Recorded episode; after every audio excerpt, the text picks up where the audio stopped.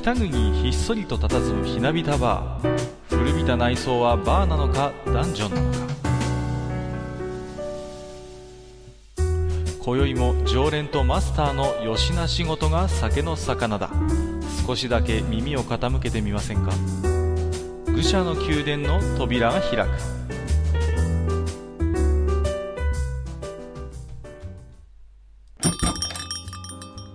ややマスター今日も来ましたよ、あ、どうもどうもいらっしゃいませ。どうもどうも。あまりあの前回来店した時からね間が空いてないような気もするんですけれども、ね、ついさっきのような気もしますけどね。そうですね。うん。えっ、と、まあね、ちょっと本編に入る前に少しね、はい。映画の話でもと思ってたんですけれども、うん。まあね、あのー何ですか、本場の方のアカデミー賞では今回、随分はい。大事件が起こったようでね、か最後の最後になんかひどい、ひどいというか、うーん、ちょっと珍しいことが起きてましたね。本当にこんなことあるのかなっていうね。まあ、あのー作品賞の発表の、まあ、ミスがあったということでね。はいはい。うんうんうんうんまあ、えー本当の受賞作は、まあ、ムーンライトだったわけですけれども、はいはい。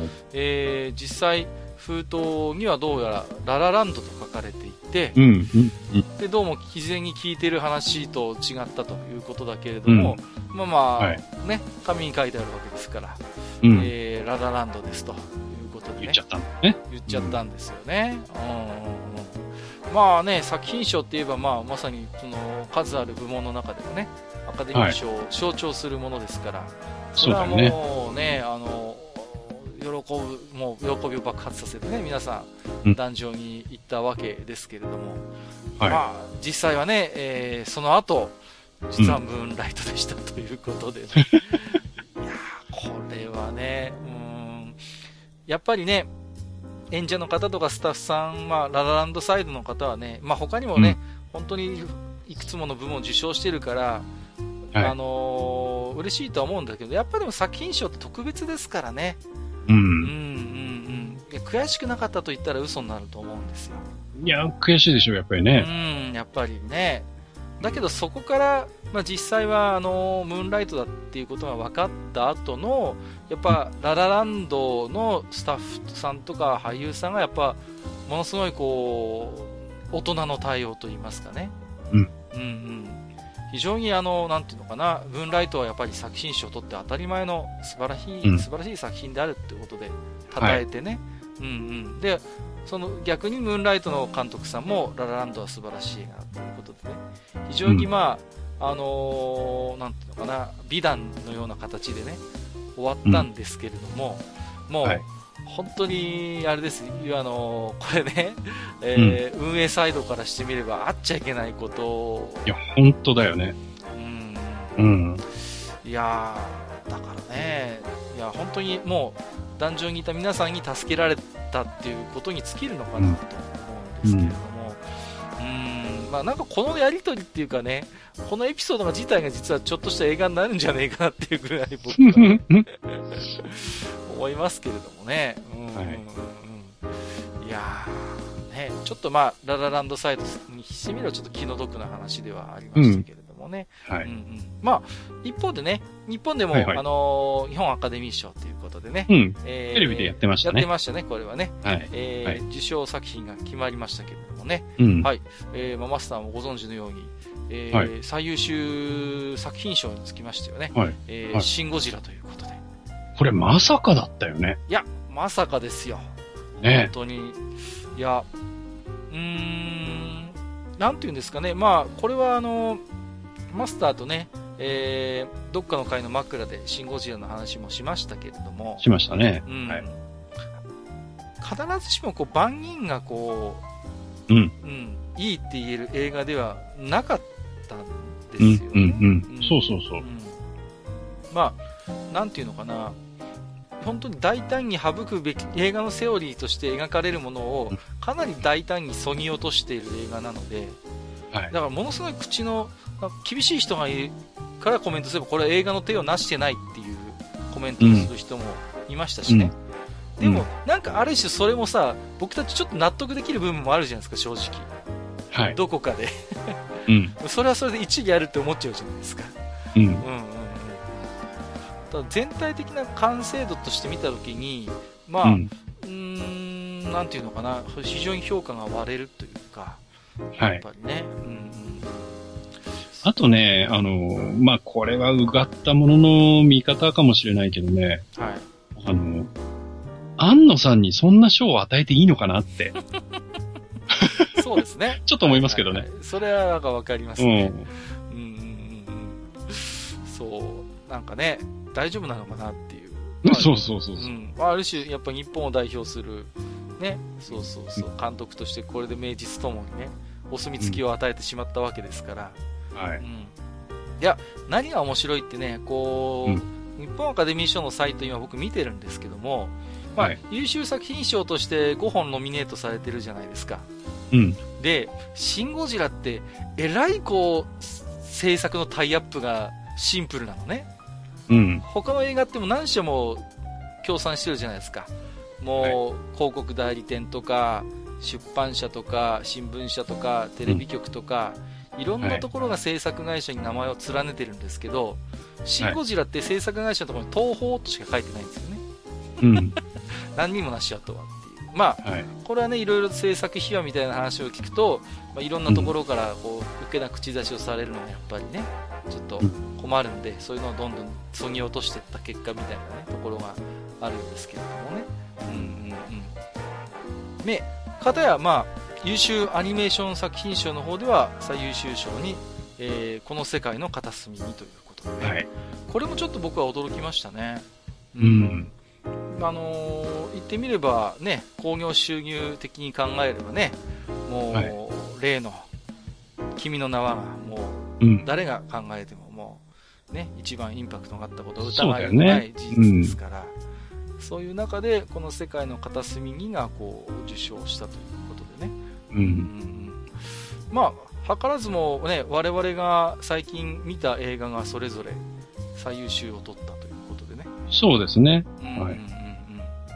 まあ、なんていうんですかね、結構日本アカデミー賞って割とこう、マーケティングっていうかそういう商業的なインパクトに、まあ、はい。引きずられることが多いっていう批判もよくあるんですけれども、う。うん。ん今回に関して、まあ、シン・ゴジラは確かに工業的にもね、まあ、文句はないところだとは思いますけれどもね、うん。はい。アニメーション部門に関して言えば、割とこの作品性みたいなものは今回は前面に出た結果なのかなということは、うん。えー思いますけれどもね。うんうんうんうん。ですからまあ、そうですね、こういう、でもどうなんだろうね、思うんだけど、こういう映画賞を取ったから見ようって思う人ってどれぐらいいるんだろうね、実際。難しいところですね。うんうん。うんまあ、文学賞の世界ではかろうじて残ってはいるんですよね。うん。うん。芥川賞、直木賞取ったから、うんじゃあ読んでみようってあるけど。だいたい平積みにババンとされますよね。そうなんです。だって、うんやっぱ本の場合は、ほら、そういうスケジュールとかにあまり縛られなくて済むわけですから、うん。うん。うん映画に関して言えば、やっぱりほら興行スケジュールっていうのはもともと組まれてますからね、結構綿密に。そういう中で、じゃあ、あのー公開が終わった、ね、映画が撮ったとして、じゃあ明日からやりますっていうわけにはなかなかいかないじゃないですか。はい。うんうんうんまあ、一方でそういう工業的なね、そういう、なんていうかな、あの、プロモーションは考えなくていいんだっていう考え方ももちろんあるんでしょうけれども、うん。純粋な疑問としてね、こういう賞を取った時に、えーどれだけの人が、じゃあ見てみようっていう風になるのかなっていうのはちょっと興味のあるところですけど。はい。ちょっとね、枕が少し長くなりましたけれども、うんなりましたね。はい。ちょっと軽く触れるつもりが。えーうんということで今日はですね、えーうん前回のお話の続きということでね、はいはい。えーまあ、うんあの、伝説的タクティの同人誌パルチさん会議中はこうして生まれた後編ということでね、実際に、えっ、と、パルチさん会議中という、まあ、タイトルが決まった後、えーどのような形でこの同人誌が生まれたのか、その辺の話をね、今日もはいマスターにいろいろとお伺いしていきたいと思いますので、うん本日はいはいのマスター、よろしくお願いいたします。はい。よろしくお願いします。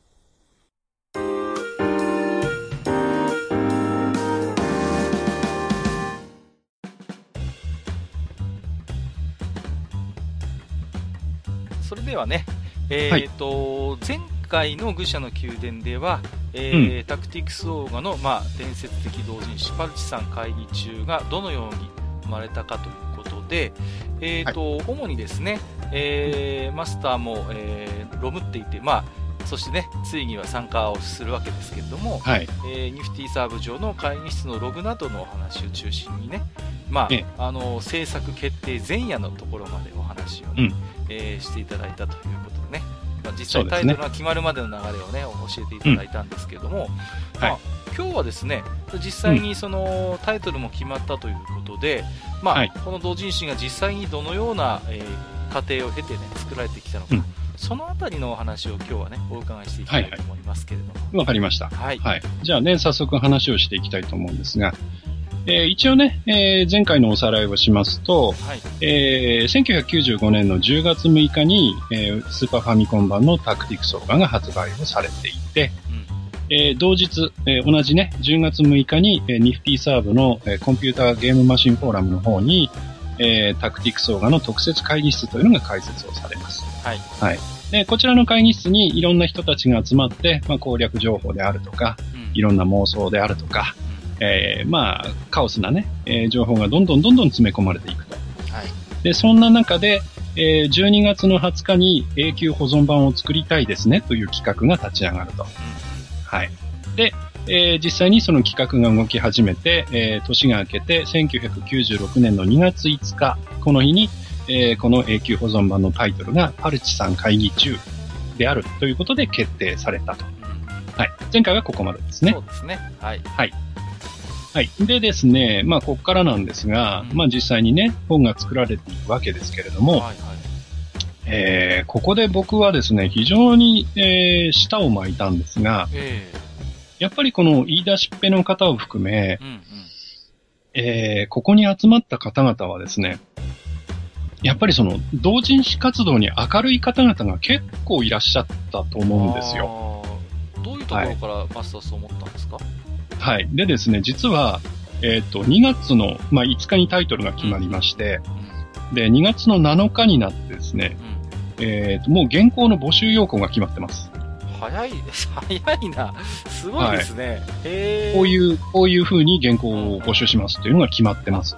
それからはい。、で、えーまあ、こうこうこういうコーナーを作りますとで、各コーナーの担当者がもう決まります。へえ、すごい。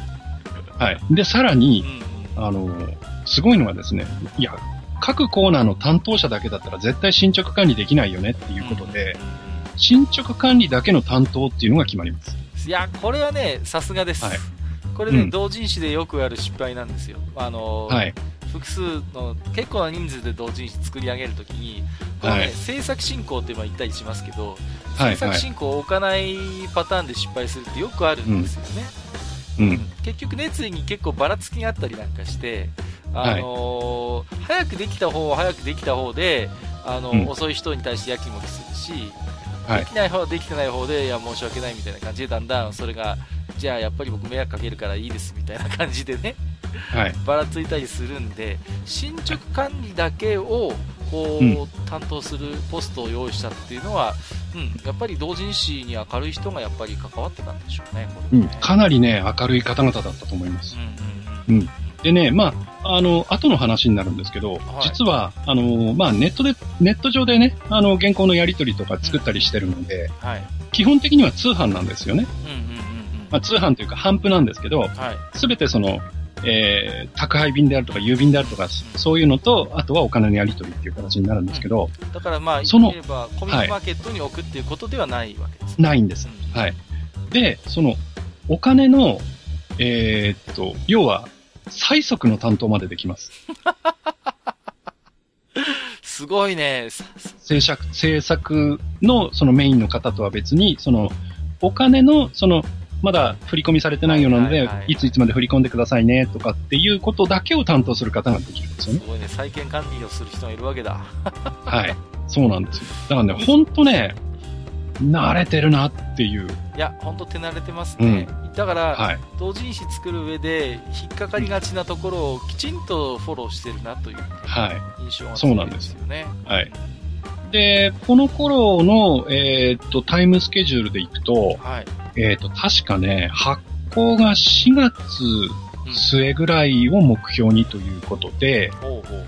えー動き始めますね。えーいろんなことが。はいはいはい。で、まあ、だんだんね、その、えーまあいろん、あとね、レイアウターの方もどっかから引っ張ってくるんですよね。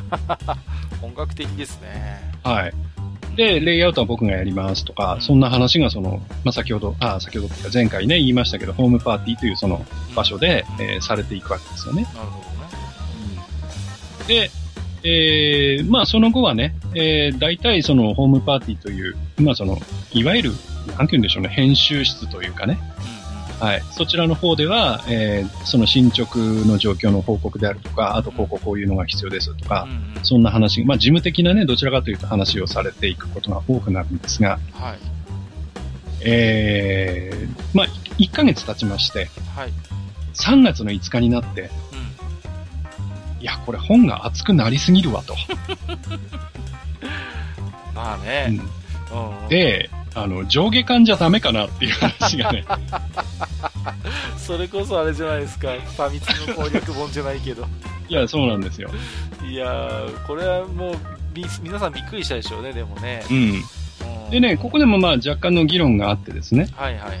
まあ最終的には熱くても、いや、本がちゃんと作れるのであれば、うん熱くても一冊の方がいいんじゃないっていうことになって、うんまあ結局はね、じゃあ一冊ですごい熱くなるけど一冊でいきますか、みたいな話にはなるんですけどね。うんうん。いやー、はい。すごいですね。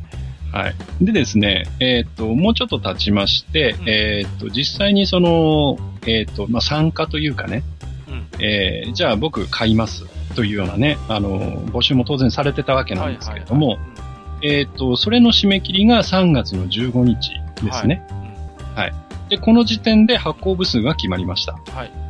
えー発行部数が300部。300。ほんとね、はいもっと吸って欲しかったなって今、こう、外の、外の人間はそう思いますけども。うん、でも、これね、うんその、ニフティの1階2室の企画で持ち上がったものがね、うん300もすられるってこれ、すごいことだと思うんだけど。すごいんですよ。だ普通に考えれば破格の部数です。もうめちゃくちゃ多いと思うんですよ。だって、うんうんうん、コミケに置くとかって言うんだったら、まだしもうんうん、そうそう、置かないんだもんね。うん、そうそうそう委。託もしないんでしょ？だってしなかったそうそうそう。しないですうん。だからもう完全に反布なんだもん。うんうん。完全反復。だから、本当の意味の同人誌ですよね。だからそういう意味そうです、そうです。はうんうんうん。本当にい。欲しい仲間、人にだけ届くっていうね。仲間内だけのものっていうことだから、はいや、はいそれででも300するってやっぱり、うん、そう考えればめちゃくちゃ多いですよね。そうなんですよ。うんまあ、後からこの同人誌が残したインパクトを考えれば、まあ、あの、もっと部数があってもっていうのは、まあそれは後からで出てきた話であって、そうですね。ね、うんだから当時は皆さんめちゃくちゃするなって印象だったんじゃないですか、やっぱり。いや、と思いますね。だって、基本的にはニフティのログでしかないわけだから、そうですよね。うんそれが300もすられるっていうのはね、すごい数だなって。ねだってはい。基本的にだってこれ受注生産みたいなもんだから、要はそうです300部吸って300部誰かが買うっていうことでしょ？そうなんです。うんうん。で、その、当然ね、あの、印刷屋さんの方に支払うお金もその部数で変わるから、そうですね。だから、その、えーこの時点ではまだ全然単価が決まらないんですよね。はいはいはいはい。で、その単価が決まらないものをもう300、要は要は予約が入ってるってすことなんでごいっすよね。はい。いやー、ほんとは愛、愛ですよ、これは。はい。で、この時点で、まあ、当然ね、あの、一人一部って決まってるわけじゃなくて、その複数欲しい人は言ってねっていう風になってるんですが、はいはいはい。えー、最高に注文した方で、一人で6部注文した方がいらっしゃる。いやー、すごいな。はい。まあね、でも、結構いらっしゃったんですよね。一人で複数部購入する、希望するっていう人が多分ね。いや、僕もそうなんですが、うんあの、友達にもあげたいっ。ていうことで、まあその分は僕が持つからとりあえず僕に売ってくださいっ。ていうようなね、方々がやっぱりいらっしゃったんだと思うんですよね。そうですよね。うんはいで、えー、3月25日になって、えーこの時点での価格が決まりましたはい。ということですね。えーこの時で、まあ、当然ね、部数はさっき言いましたけど300部ですがう、ん。えーこの時で、えー一部961円 という価格ですよはいはいというのが出てきます。なるほど。ただ、これはまだ決定じゃないんですけどね。うんうん。はい。今の時点で961円になりそうですというまあ、目安というね。アナウンスがされます。はい。はいはいはい。で、実はですね、この同じく3月の25日なんですが、えーこれはその、えー編集の方のホームパーティーではなくて、まあ、最近ね、ちょっと観光鳥が鳴いてる、その特設会議室の方なんですが、はい。こちらにですね、うん。あの、ギルバルドエンディングに関して。要は第3のエンディングですよね。うんうん。それに関して、いや、このゲーム、もしかしたら実はカオスフレームあんじゃね？っていう。で、カオスフレームがあって、それが、そのギルバルドエンドの条件になってるんじゃない？っていう鋭いことを言う人が出てきます。鋭いですね。はまあ、まあ、言ってみれば、カオスフレームっていうのは確かにあったんです。あったんですあっけども。たんですよね。う。うんん。ただ、これはもうマスクデータになってまして、うん。うんうんうん。もう、だから結構、なんていうんですか、あ、あるんじゃないかと言われてても、あの、はいか確認する術がずっとなかったので、そうなんですよ。うんうんううんん。おそらくあるであろうっていうところで留まってたんですよね。はい。カオスフレームみたいな概念がないと、ちょっとこのギルバルドエンディングの条件はどうも説明ができないうん。ということで、それでおそらくカオスフレームがあるだろうっていうことをね、まあ言われるようになったんですけれども、はいまあ実はこれが、あのー2014年でしたか。はいあのーあるコマンドを入力することで、実は、あのー参照することができるということが発見されますしてね。はいそうなんですよ。だから、20年くらいここからね、そうそうそうそう、後になってわかるという。20年弱ですよ。だから、はい。おーこれでも、あれですね、最初にこれ言い始めた人はすごいですね、本当に。うん。うん、ねいや、そういうね、鋭い発言も出てくると。だから20年経ってこの人の意見は証明されたわけですよね、初めてそうですね。はい。うん こんなゲームもないと思うよ、本当に。そうだよね。うんうん、20年経って証明されるんだから仮説が。はい すごい。ほんとすごい話ですよね。うんうん、すごい話。こんなゲーム聞いたことないです。はい。うん、で、まあね、ちょっとその特設会議室の方のトピックがこの頃ちょっとあるので、はいはい。えー、続いて話をしていきますとね、うんうんうんえー、実はあの、特設会議室自体が4月いっぱい、4月30日をもって閉鎖しますというアナウンスがされます。なるほどね。はい。まあ、だいたい約半年ぐらいですか。そうですね。はいなんかまあ、一つのね、あの、ゲームに限った特設会議室の寿命としては、まあ、そのぐらいかなと思うんですが。まあなんかここまで濃い話を聞かされてきたからね、今までの話がわずか半月、ちょっと半月よりちょっと少ないぐらいですよね。半半年ね。うん。あはそう半年半年。ね。ね、本当にとは思えないぐらいの濃さですけどね。はいはいでですね、まあ、えーこの頃になるとですね、まあ、4月に入ってきますと、あのープレステ版の、うん。えー伝説のオーガバトルの移植の情報であるとか、はいはい。あと、サターン版の、まあ、うん伝説のオーガバトル、それからタクティクスオーガが出るんだってっていう話がう、んえーこちらの特設会議室でも話が出てくるようになります。なるほどね。はい。で、えっ、とね、面白いのがね、あの、今だとそんなこと言う人いないと思うんですけど、うん。あの、当時のね、あの、会議室では、特にサターン版のタクティクスオーガについて、うん。えー声がついた。っていうことに対してねうん。うん。あの、今だと逆にね、あの、プレステ版もタクティクスオーガあるし、うん。サタン版もあるけど、サタン版の方が喋るから、サタン版の方いいよねっていう人もそこそこいると思うんだけどい、ますね。うん。なんですけど、この時の、えーその会議室の雰囲気は、なんで声つけたねんっていう。いやー、時代ですね。はい。時代。もうそういうね、ネガティブな意見の方が多かったと。結局、ああまあ、いろんな意見があったんでしょうけども、はい。イメージが固定化されるとかね、やっぱりね。うんうんあるいは自分が想定、なんかか想像してた声と違うみたいなことも当はい然あるでしょうから。そうなんですよね。うん。いやでも当まあね時のそういうはい雰囲気っていうのは、確かに一概に声付きイコール全面的に賛成っていう空気感ではなかったのは僕もなんとなく感じます、はい。まあ、これはタクティクスオーバーに限らずですけどね、はい。うん。そうですね。まあ結構ね、あの、漫画を原作にしたアニメ化なんかもね、そうそうそうそう。結構ネガティブな話が出てた頃ですよね、まだねで。すよね、うん。はい。もう今だともうなんかアニメ化ありきの漫画新連載なんていうのもあったりする。そうそうそうそうです、全然なんかこう時代が変わっちゃったなって感じしますけどね。うん。その頃はまだまだ賛否両論っていう感じだったんですよね。はいはい。で、まあ、ちょっと行きますが、はいえっ、と、まあそんなね、えーもうすぐ、えー会議室閉鎖されるよっていう4月の23日になって、えー前年のですね、11月の13日から始まっていたキャラクターコンテスト。いよいよ。はい。こちらのですね、まあ、最終的な集計結果が発表されるんですね。いやー、これちょっと気になるんですよね。はい。で、まあ、あのー細かいね、あのーキャラクター確かね、1位カノプスだったと思うんだけど、はいまあそういう風にね、こう、わーっと出てるんですが、はい。そんな中でね、僕がちょっとピックアップしたのがですね、うん。えーベストマジック部門。という、まあ好きな魔法の部門を挙げてください。はいという。のがありまして、あで、実はね、その、えー実際の集計結果をですね、あのーこれ実は僕、あの、各の方にはちょっと見せてるんですはい、見てますよ。うんはい。で、まあね、1位はペトロクラウド。まあ、これは、えー、2位ね。、はい。まあね、お便利な魔法ですからね。はい。で、まあ1位からだん、えー追っていくと、ペトロクラウド、クイックムーブ、ホワイトミュート、チャージスペル、メテオストライク、スーパーノバなんてね、えーずっとまあ、おまあ、お得というかね、使い勝手のいい、また、もしくはそのかっこいい魔法がね、ずらずらと並んでいってるんですが、はい。えーずーっと下の方に行くとですね、あの、各かちょっと見覚えのない魔法が1個入ってることに気づきませんか？うん。どれどれ？うーん。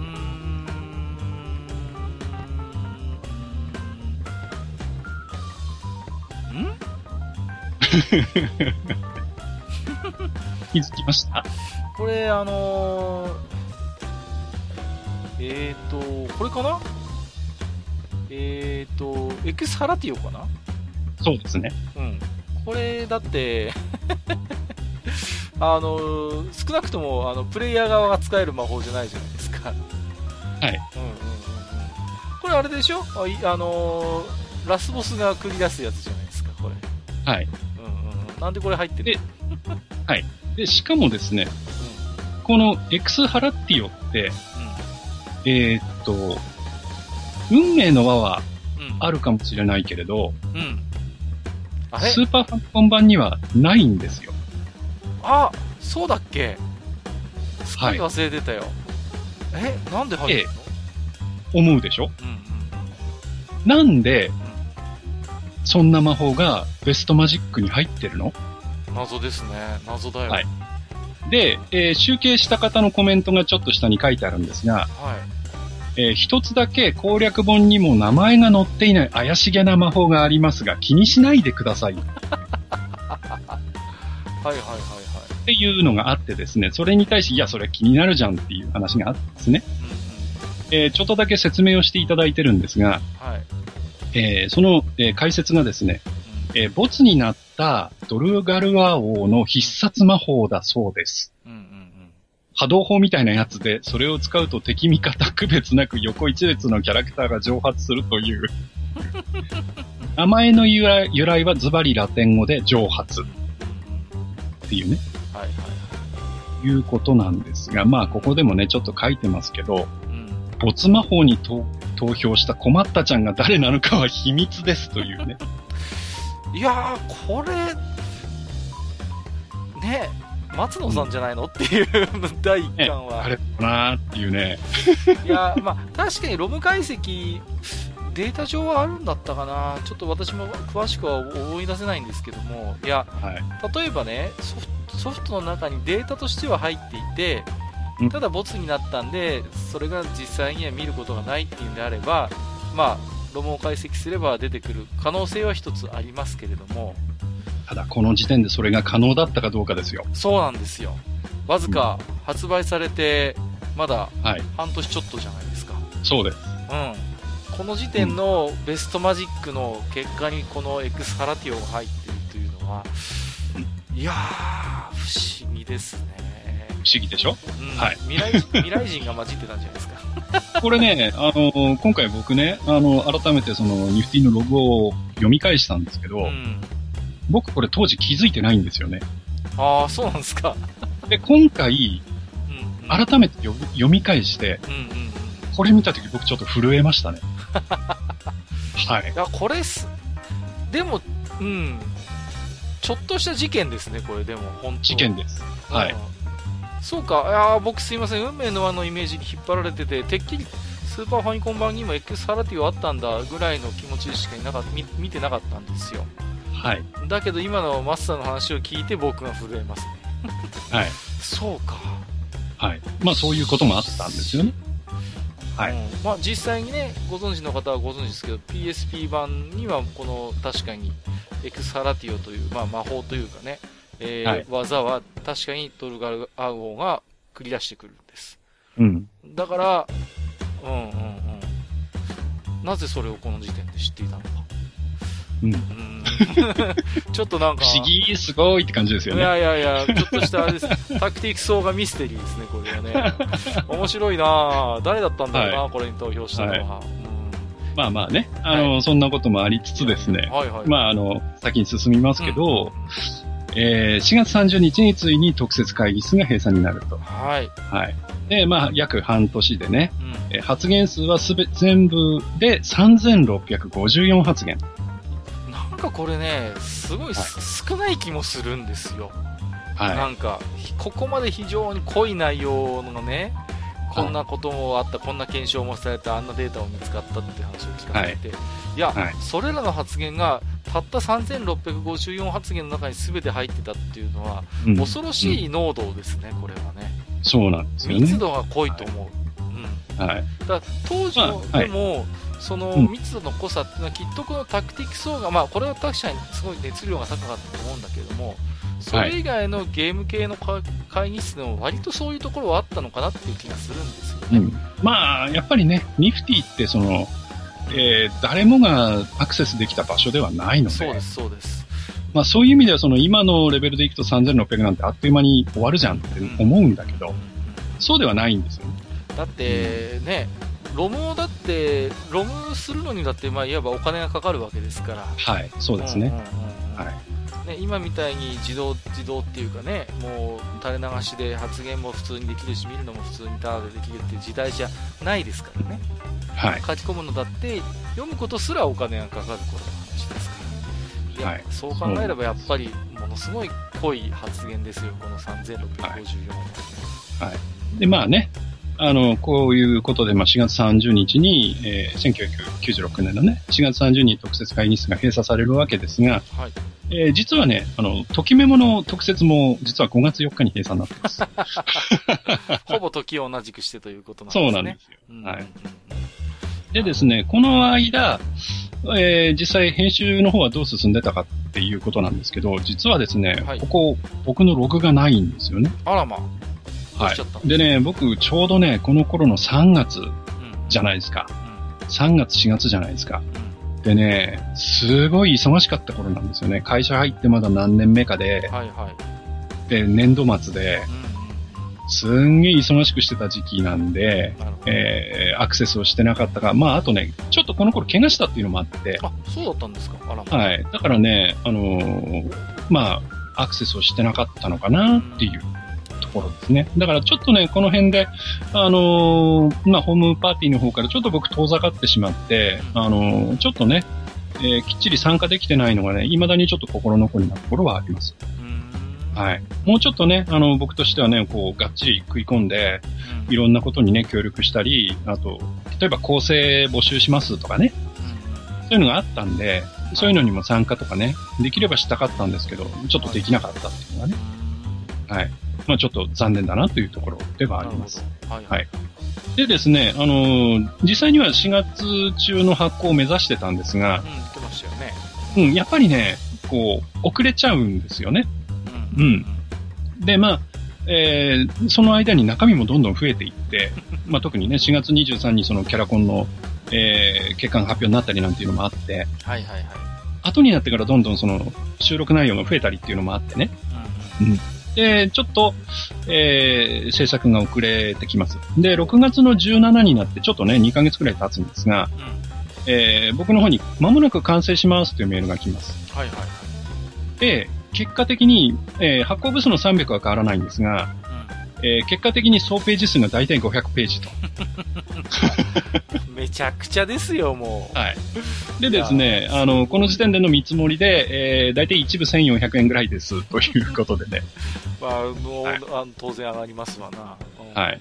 で、あの、いや、こんなに高いんだったらちょっと購入やめるわっていう人いたら、あの、教えてください、なんていうことも書かれていたんですが、まあ、結果的にはやめますっていう人はいなかったよそりゃそうでしょう。ここまで来たら乗りかかった船ですから。はい。はい。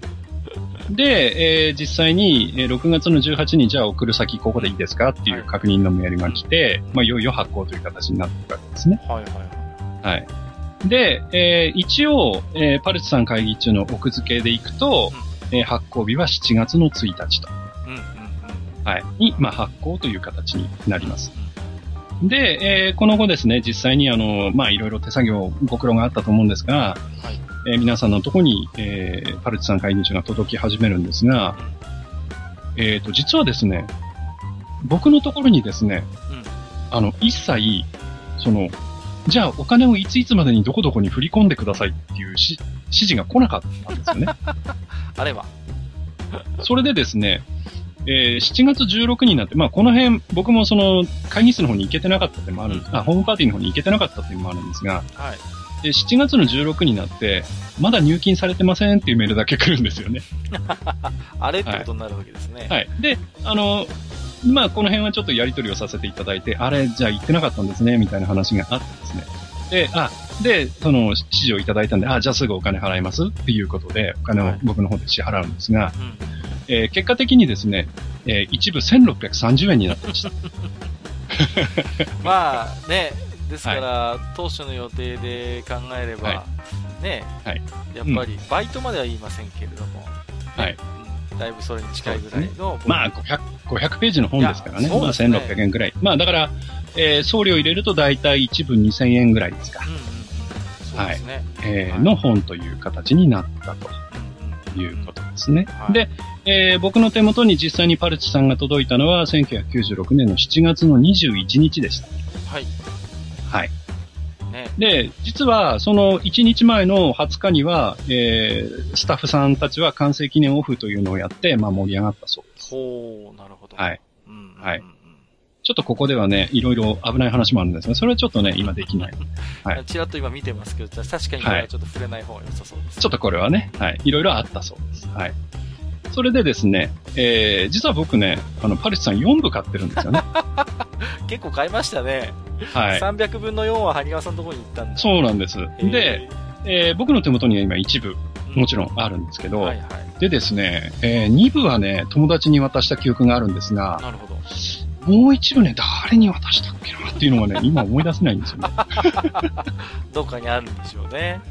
えーまあ誰かに渡ってるはずなんですけど、もしかしたら実家のどこかに転がってるかもしれないな。あるかもしれないですよ。もし見つかったはい。ら、まあわかんないんです。あの、井の一番に私に教えてください。わかりました。ははいい。まあ、ないと思いますけどね。はい。でですね、まあ、あの300部発行ということになったんですが、じゃあ、その残部はなかったのかという話なんですが、はい。えーっと、ほぼ残部はなかったようです。でそうでしょうねはい。あの、後からね、やっぱり欲しいという方が、こう出てきたりとか、えまあ、そういうところで若干のその調整はあったようですがうん。、はい。えー一時的にはね、その余ったやつをそのコミケに持ってって売ろうかという話もあったみたいなんですけど、うん結果的にはね、全部はけたんじゃないかなというふうに、ほぼ受注生産みたいな感じだったでしょうからね。そうですね、はい。えー思います。で、えー実はね、あの、天ぷらナイトさんから、あの、再販ってないんですか？っていうね、質問もありましたけど、そう思ってた人はいっぱいいると思いますよ。はい。ただ、あの、やっぱり作られたその、性格を考えると、まあ、もう、まあ今更っていうのもありますけど、もちろん再販っていうのはもうないだろうなうん。うん。まあそうでしょうね。で、当然、えー再販、2回目の印刷っていうのはされたということはないんじゃないかなと思います。ちょっとその辺は僕もわかりませんが。いや、っぱり一つ疑問というか、非常はい。にその発行された後、大変なインパクトがあったんですよ、このオーガフリークの間では。はい。とんでもない同人誌ができたらしいぞっていうことで、うん。まあうん、それこそ攻略情報から創作ものまでね、本当に全方位的な、そして何より松野さんへのインタビューが載っているっていうことで、はい。うんはいとても有名になりましてね、これはうん私なんかやっぱり本屋の人間ですから、これはうんもちろん重版かかるだろうなって思ってたんですよ。うんまあ、商業ベースならね。まあうん。ところが待てど暮らせど重版がかからないから、まあ、はいまあ、同人誌の世界ですからね、決して珍しい話ではないとは思うんだけれども、うん。なんかそういう声はなかったのかなっていう、その制作す、その、ホームパーティー上でも。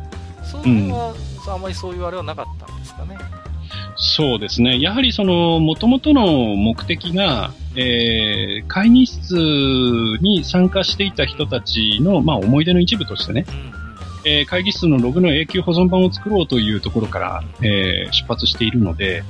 だからその会議室に実際に携わ,、うん、携わってとか、出入りをしていない人向けに、新たにそのわざわざ印刷物を吸ってね、えーそれを売ろうというのは、うんまあちょっと、できなかったんじゃないかな。なるほど。あとはやっぱりね、その、えーそうい、そういう不特定多数を相手にすると、まあ部数の確保がかなり難しいですよね。うんそうですね。それは。何部吸ったらいいのかっていうう。んうんなかなかで、め当然ね、在庫ができてしまうと、当然自分が全部被るわけだから。まあ、その辺の難しさはありますよね。はい。はい。だってまたね、ねまた300、まあもちろんこれで追加で100部するってなれば当然ね、はい。あのはいもしかしたら2000以上になっちゃうかもしれないわけだから、うん。ね、だから、なんていうんですか、ね、また300部すってっていう勇気はさすがに僕もないですからね、はい。そう考えれば致し方ない部分はあるかなと。うん。だってこれ、実際300部するのに、な数十万円のお金が確か一時的には発生してるはずなので、そうですね、もちろん。はい。うんはい。だからそれをやっぱりね、その実際の言い出しっぺさんに全部じゃあ負担させるのかっていうわけにはいかないですよね。やっぱりね、みんなで作ってたものですからね。はい。うんはい。でしょうね。はい。はい。なんか、なんとまあまあね、そんなわけで、はい。えー、パルシさんの発行までの下りをちょっと話してきても、ずいぶん時間も使ったんですけど、じゃあ実際のね、はい。そのパルスさん会議中という、まあ、この同人誌が、実際どういう中身であったのか、その辺の話をじゃあ次にお話ししましょうかね。そうですね、まあざっくり話をしていきたいと思いますが、まあね、えー外観につきましては、後で、えーホームページの方に僕の上げたね、ツイッターの写真を、えー転載しておいていただきたいと思いますわが、かりました。はい。えー、厚さが実測でだいたい4センチ。はい。で、えー、ラストページのページ番号、ページ数が498になってますから、いやー、すごい。ざっくり500ページですねま。ずね、まず500ページということで。はい。はい。で、その内訳なんですがう、ん。えー、まあ、い大きく分けてね、はい。えー、3つの部門と、えー、あとちょこちょこっとしたおまけがついてまして、はい。えー、創作部門と攻略部門とう、んそれから会議室部門うんという、まあ、大きなね、3本柱があります。うん。はい。で、創作部門っていうのが、まあ、いまあ、創作ですよね。うんうんえーニフティの会議室で発表されたものとか、まあ、新たに募集されたもの、うんえーまあ、コメディとかシリアスとかいろいろあるんですけど、はい。まあ、そういうキャラ愛に溢れたね、創作集。これが、えーページ数で、えー109ページ、はいはいはい。えーあります。普通はこでいろんれだけで、な人のね。普通はこれだけで同人誌になるんですよ。そうですよね。もうこれでも100ページ超えですこれでもからね。100ページ、これだけでも一発の同人誌ですよ。はいいやいや。そうなんですよ。ねはいいやでもね、500ページ中の109ページを再100ページ。はい。でね、実は僕の書いたね、小説もちょろっと載ってたりするんです本が、当ですか、わはい。めっちゃ読みたいあの。ちょっと、ちょっと見せてくださいよ。ちょっとありますけどね。はいうん。いや、ちょっと、私もやっぱり、それは興味あります。ちょっとどういう文章を書くのか。はい。で、あの、実はね、あの、僕の小説のページだけね、あの、レイアウト間違われてね、ページがちょっと入れ替わってたあ、りすそうるんですけどなんです、か。同人誌ならではと言いますか。はい。えー、そんなこともあるんですね。というか、はいじゃあ、ページが取り違えられているところを見れば、あ、これマスターの小説かな、僕のです。はい。わかるはいということで。わかります。はい。おちょっとそれはいいことを聞きましたよ。はいえーそれからですね、えー次が攻略部門ですね。で、はいこれは、あのーまあ、さっきも、あの、ニフティの中でも起きた、その、攻略、えー基本情報まとめちゃい計画であるとか、うんうんうんうん。えーそういうものであるとか、えーそういうものがまとめられていて、これが全部で123ページあります。すごいですね。まあ、この辺、はいまさにデータマン大活躍ということですかね。そうですね。で、まあ、基本情報まとめちゃい計画の中では、例えばそのデニムのパラメータの最低と最高とか、えーやってはいけない最初の質問の答えの組み合わせとか、はいはいはいこれやったらまずいよとか、そうそうそう。はい。あとはトレーニング方法とか、うんえーバイアン、ハボリム、ラドラムの救出方法とか、うんあとハイパーデネムサバンはどうやったら仲間にできるかことか、よね。うんはい。あと臭いシリーズのね、話とか出、ましたね。えー死者の宮殿はどうやって攻略したらうまくいくかとか、はいはい。えーラスボスはどうやったらうまく倒せるかとか、うんはい。えーそういう、まあ、いわゆる攻略情報ですよね。うんで、その他に、えー例えば隠し台詞がここで出るよとか、ああ、いいですね。はい。あと、イベントキャラが死ぬ時のセリフはい集ではいはいあるとか、はい。なかなか、これはね、貴重なんですよね。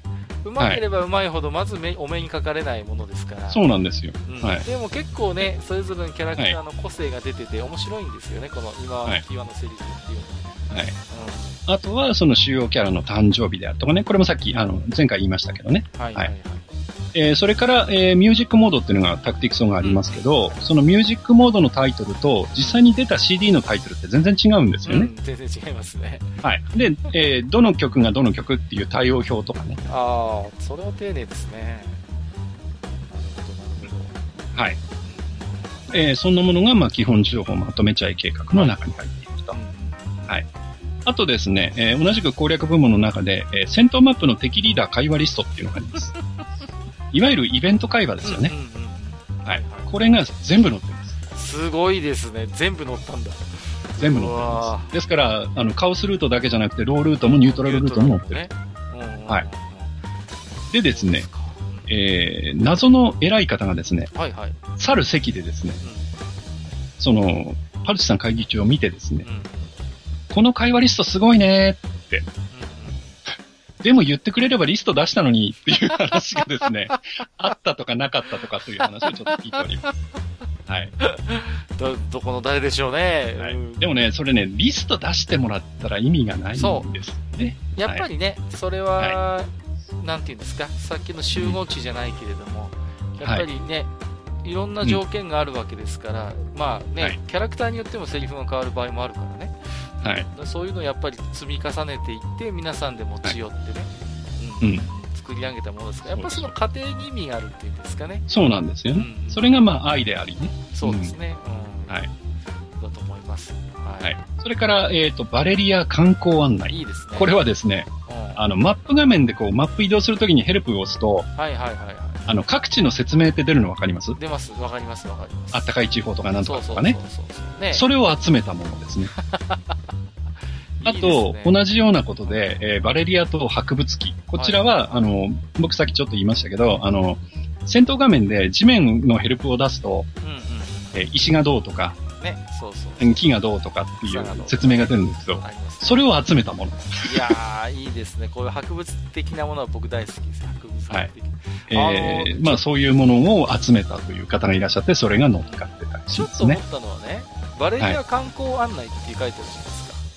で、観光案内っていう言葉はあんまり、まあ、タクティクスオーガの中では出てこなかったように思うんですけども、うん。う運命の輪にはね、あの、はい死者級観光案内ってあるんだよね。あ、そうなんだ。うん。あのね、死者の宮殿をね、ショートカットできるアイテムがあるんですよ。はいはい。実は。で、それの名前がね、死者級観光案内って。だからね、もしかしたらですよ、これは。はいうんはいもしかしたらこれを見た偉い人が、あ、面白いな、これって言って、どっか頭のどっかに観光案内っていう言葉がこびりついてて、はい。実は運命の輪で登場させているのではないかという可能性も今ちょっと思いましたね。なるほど。実際まあ、ある、もしかしたらね。もしかしてですよ、これ。まあ、そうそうそう。ね、ちょっと夢のある話ですね。うんまあまあ、たらればの話。はいはいはい。すみません。あとですね、はいまあ乗っかってる攻略部門に乗っかってるものとしては、用語辞典ですよね。まあはいこれはよくありますよね。うんうん。これはまあ、はね、よくある。まあでも、タクティクスのオーガの場合は大変だと思いますよ。やっぱあれだけの壮大な世まあ界いろんなねはい、うんものなんですよ。ちなみにあの、エクスハラティオは載ってません。はい。ここにはね、当たり前ですよねなるほ。ど。ないんだ。うないんだからね。ないんだ。いや、ほんとミステリーだあと、えー、チラシで見るタクティクスオーガの世界といって、あの、うんいわゆる反則チラシというものな。があああー、おっもちゃ屋さんとかにあるやつ。て、はい、はい。なんか3種類あったらしいんですが、それの紹介記事ですね。あ貴重だな、これ。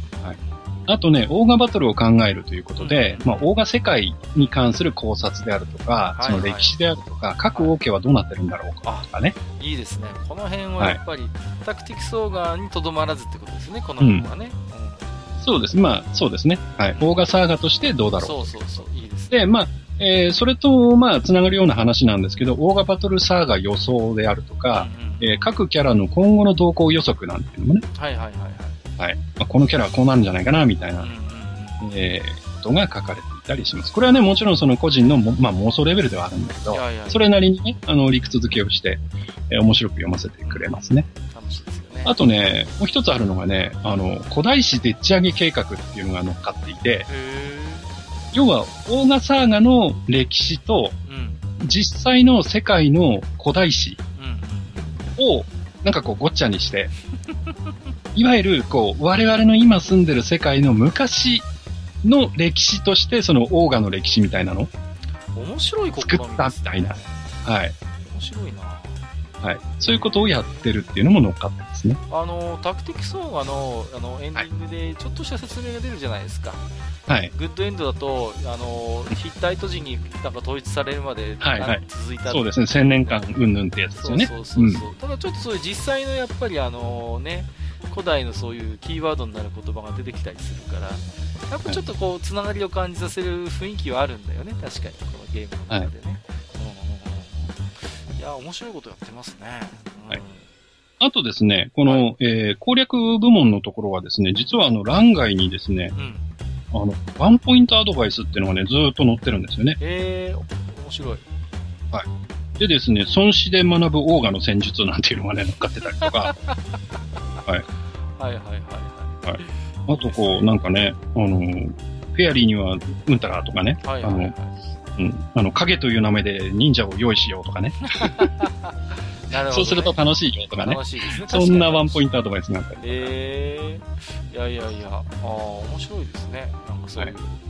はい。うん。で、それから、えー会議室部門ですね。まあ、はい。こちらはね、あのーまあ、ニフティの会議室のログを、まあ、うんえー話題ごとに分けて集めて、えーみんながどんな会話をしてるかうん。というのをね、えー載せています。で、まあ大体はキャラに対する愛情をはいはい。表現したものが多いんですけど、うんえーその中でね、ちょっといくつか面白いのがあるんですが、はい。えーまずは、えー第3のエンディング発見調査委員会。うんうんはい。これはいわゆる、あの、ギルバルドエンドはどうやったら出るんだっていうことを、まあ皆さんが、まあ、議論というか、会話しているものを集めたものですね。察してるんですよね。うんはい。えーでも、残念ながらこれはね、あの、きっちり条件の確定には至ってないんですよね。はいはいはい。うん。まあ、これが分かったのはなんせ20年ぐらい後になってからはっきなんで。り分かったのは結局はい2014年ですから、これ。そうですよね。うんうんうんそう。はっきりと数値としてはね、なんとなくあるんじゃないかっていうレベルだったから、それはね。そうです、そうです。うんはい。で、同じく、まあ、こちらはしっかり条件確定したんですけど、まあ、さっきもね、あの、さっきだ、前回も言いましたけど、あの、シェリー創作委員会創作日誌っていう風にまとめられていて、えーシェリーの、えー加入条件の、まあ、確定までの会話とはい。はい。はい。はい。い。うものが乗っかってい。たり、あとは、えーキャラコンですね。キャラクターコンテストの結果と。はい。はい。はい。はい。はい。で、ここのね、ベストマジック部門には当然エクサラティオが乗っかってい。るれがね、ミステリーです。ね。ミステリーですね面。白い。な。はい。はい。やはりですね、えーまあこの、えーパルチさん会議中を、まあ語る上で絶対外せない。のがですね、この会議室部門に、えー実は小さい囲みのコーナーとして用意されているはい。コラムなんですが、うんうんえーこのコラムの名前が、えーズバリ聞いてもいいですね、という コーナーでですね。はいはいはいはい。はい。で、えーまあ、これはですね、インタビュアーは、あの、まあ、このね、えー本の言い出しっぺの猫吉さんという方なんですが、はい。えー回答者がですね、うんえーまあ、ぶっちゃけて言っちゃいましょう。松野さんです。はい。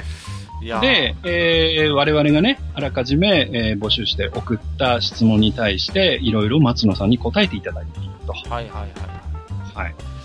ここがいうね、ことですよねそうそうあのーいろんなウェブとかをさらってみても結局、あの、はいここでしか喋ってない情報って結構多いんですよね、松野さうんんの放送としてね。はい。まあ、あのー実はね、このコラムの中で、えー松野さんが、えークエストを退社したんですっていう話が出てたりとか。別にその、えーごっそり、えースクエアに引き抜かれたわけじゃないですよっていう話であるとか。まあそういうね、話があったりであるとかう、んあと第3のエンディングに関してもね、うんうん。まあちょろっとですけど。あの、ヒントが乗っかってたりします。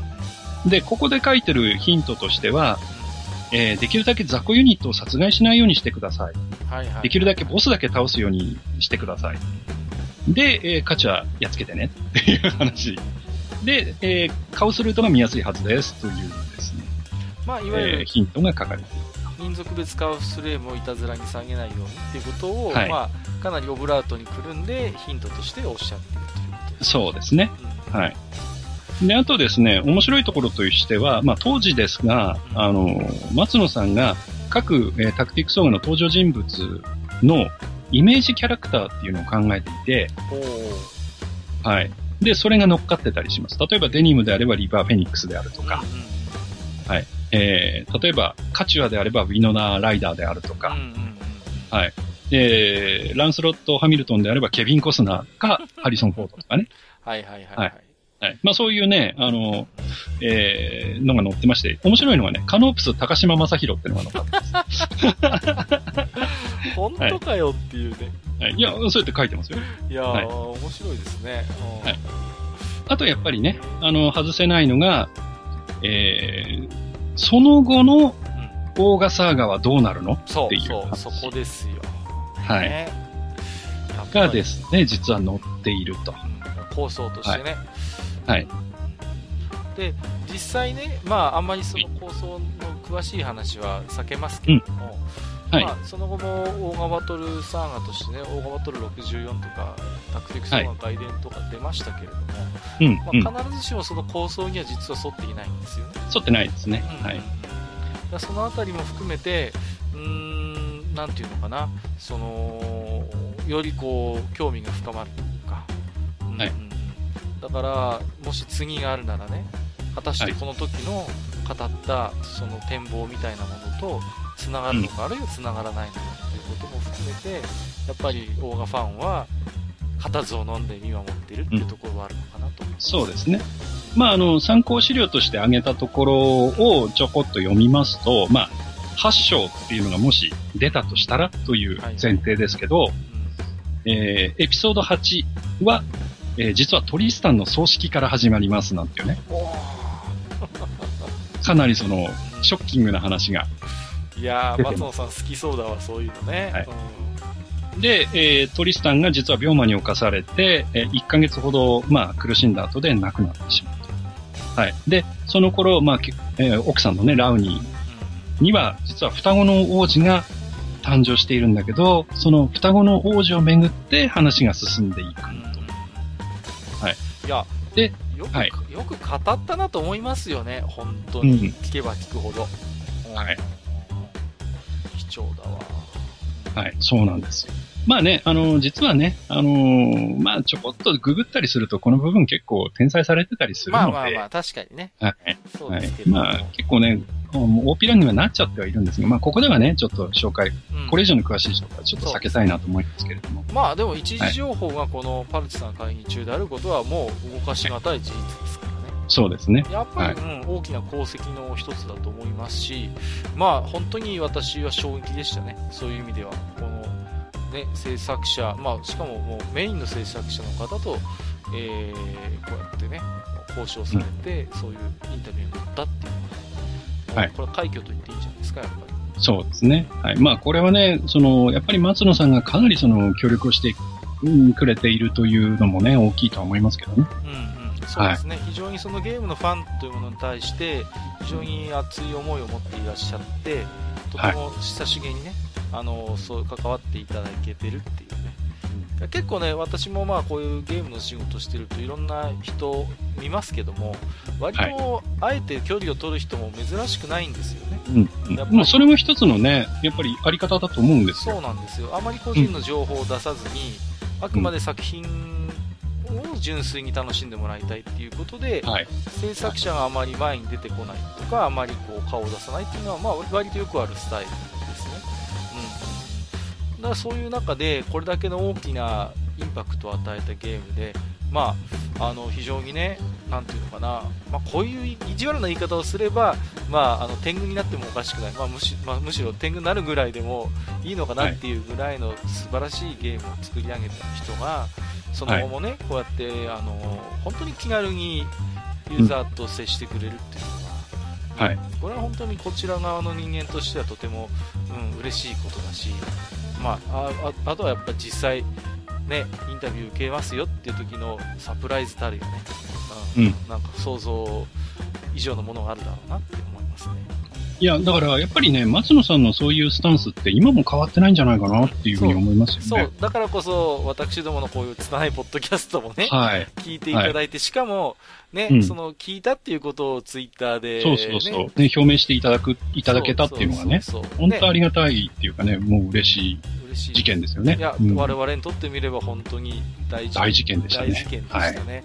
うんうん。だから、そういう松野さんのスタンスっていうのは、なんか、この頃から変わってないんだなっていうのを僕は今、話を聞いて思いましたね。はい。うんうん。で、まあね、あのーまあ、タクティク、あタクティクスオーガに関してね、まあ、そうやって作られた、えーパレスさん会議中っていうのは、まあ、大体そんな本でね、まあ、後のページは、えー、サシエシさんの自由ページっていうのは、実は12ページしかないんですよね。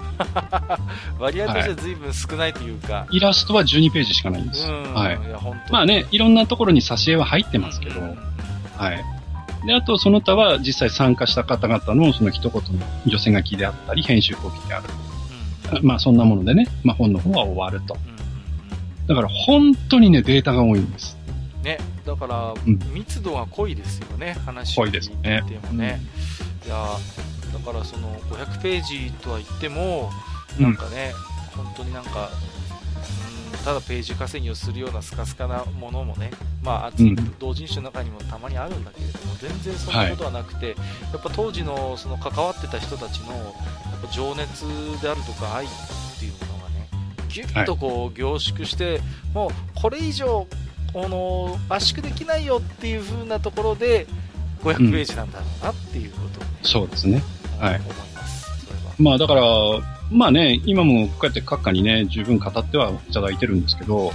まあ、僕なんかにしてみれば、まあ、本当に隅っこではありますけど、その末席にね、えーまあ、スタッフとして名を連ねてね、えー実際パルチさんにある程度は関わることできたんですけど、まあ、後になってね、実際パルチさんが出た後で、このパルチさん会議中っていう同人誌がかつてあったんだよっていうことを知ったね、うんえータクティクスオーガのマニアの方々っていうのはね、このパルチさんっていうのをどういうふうに捉えてるんだろうっていうね、はいはいはいはい。はい。あの、閣下に聞いてみたいなと思うんですが、うんそうですね。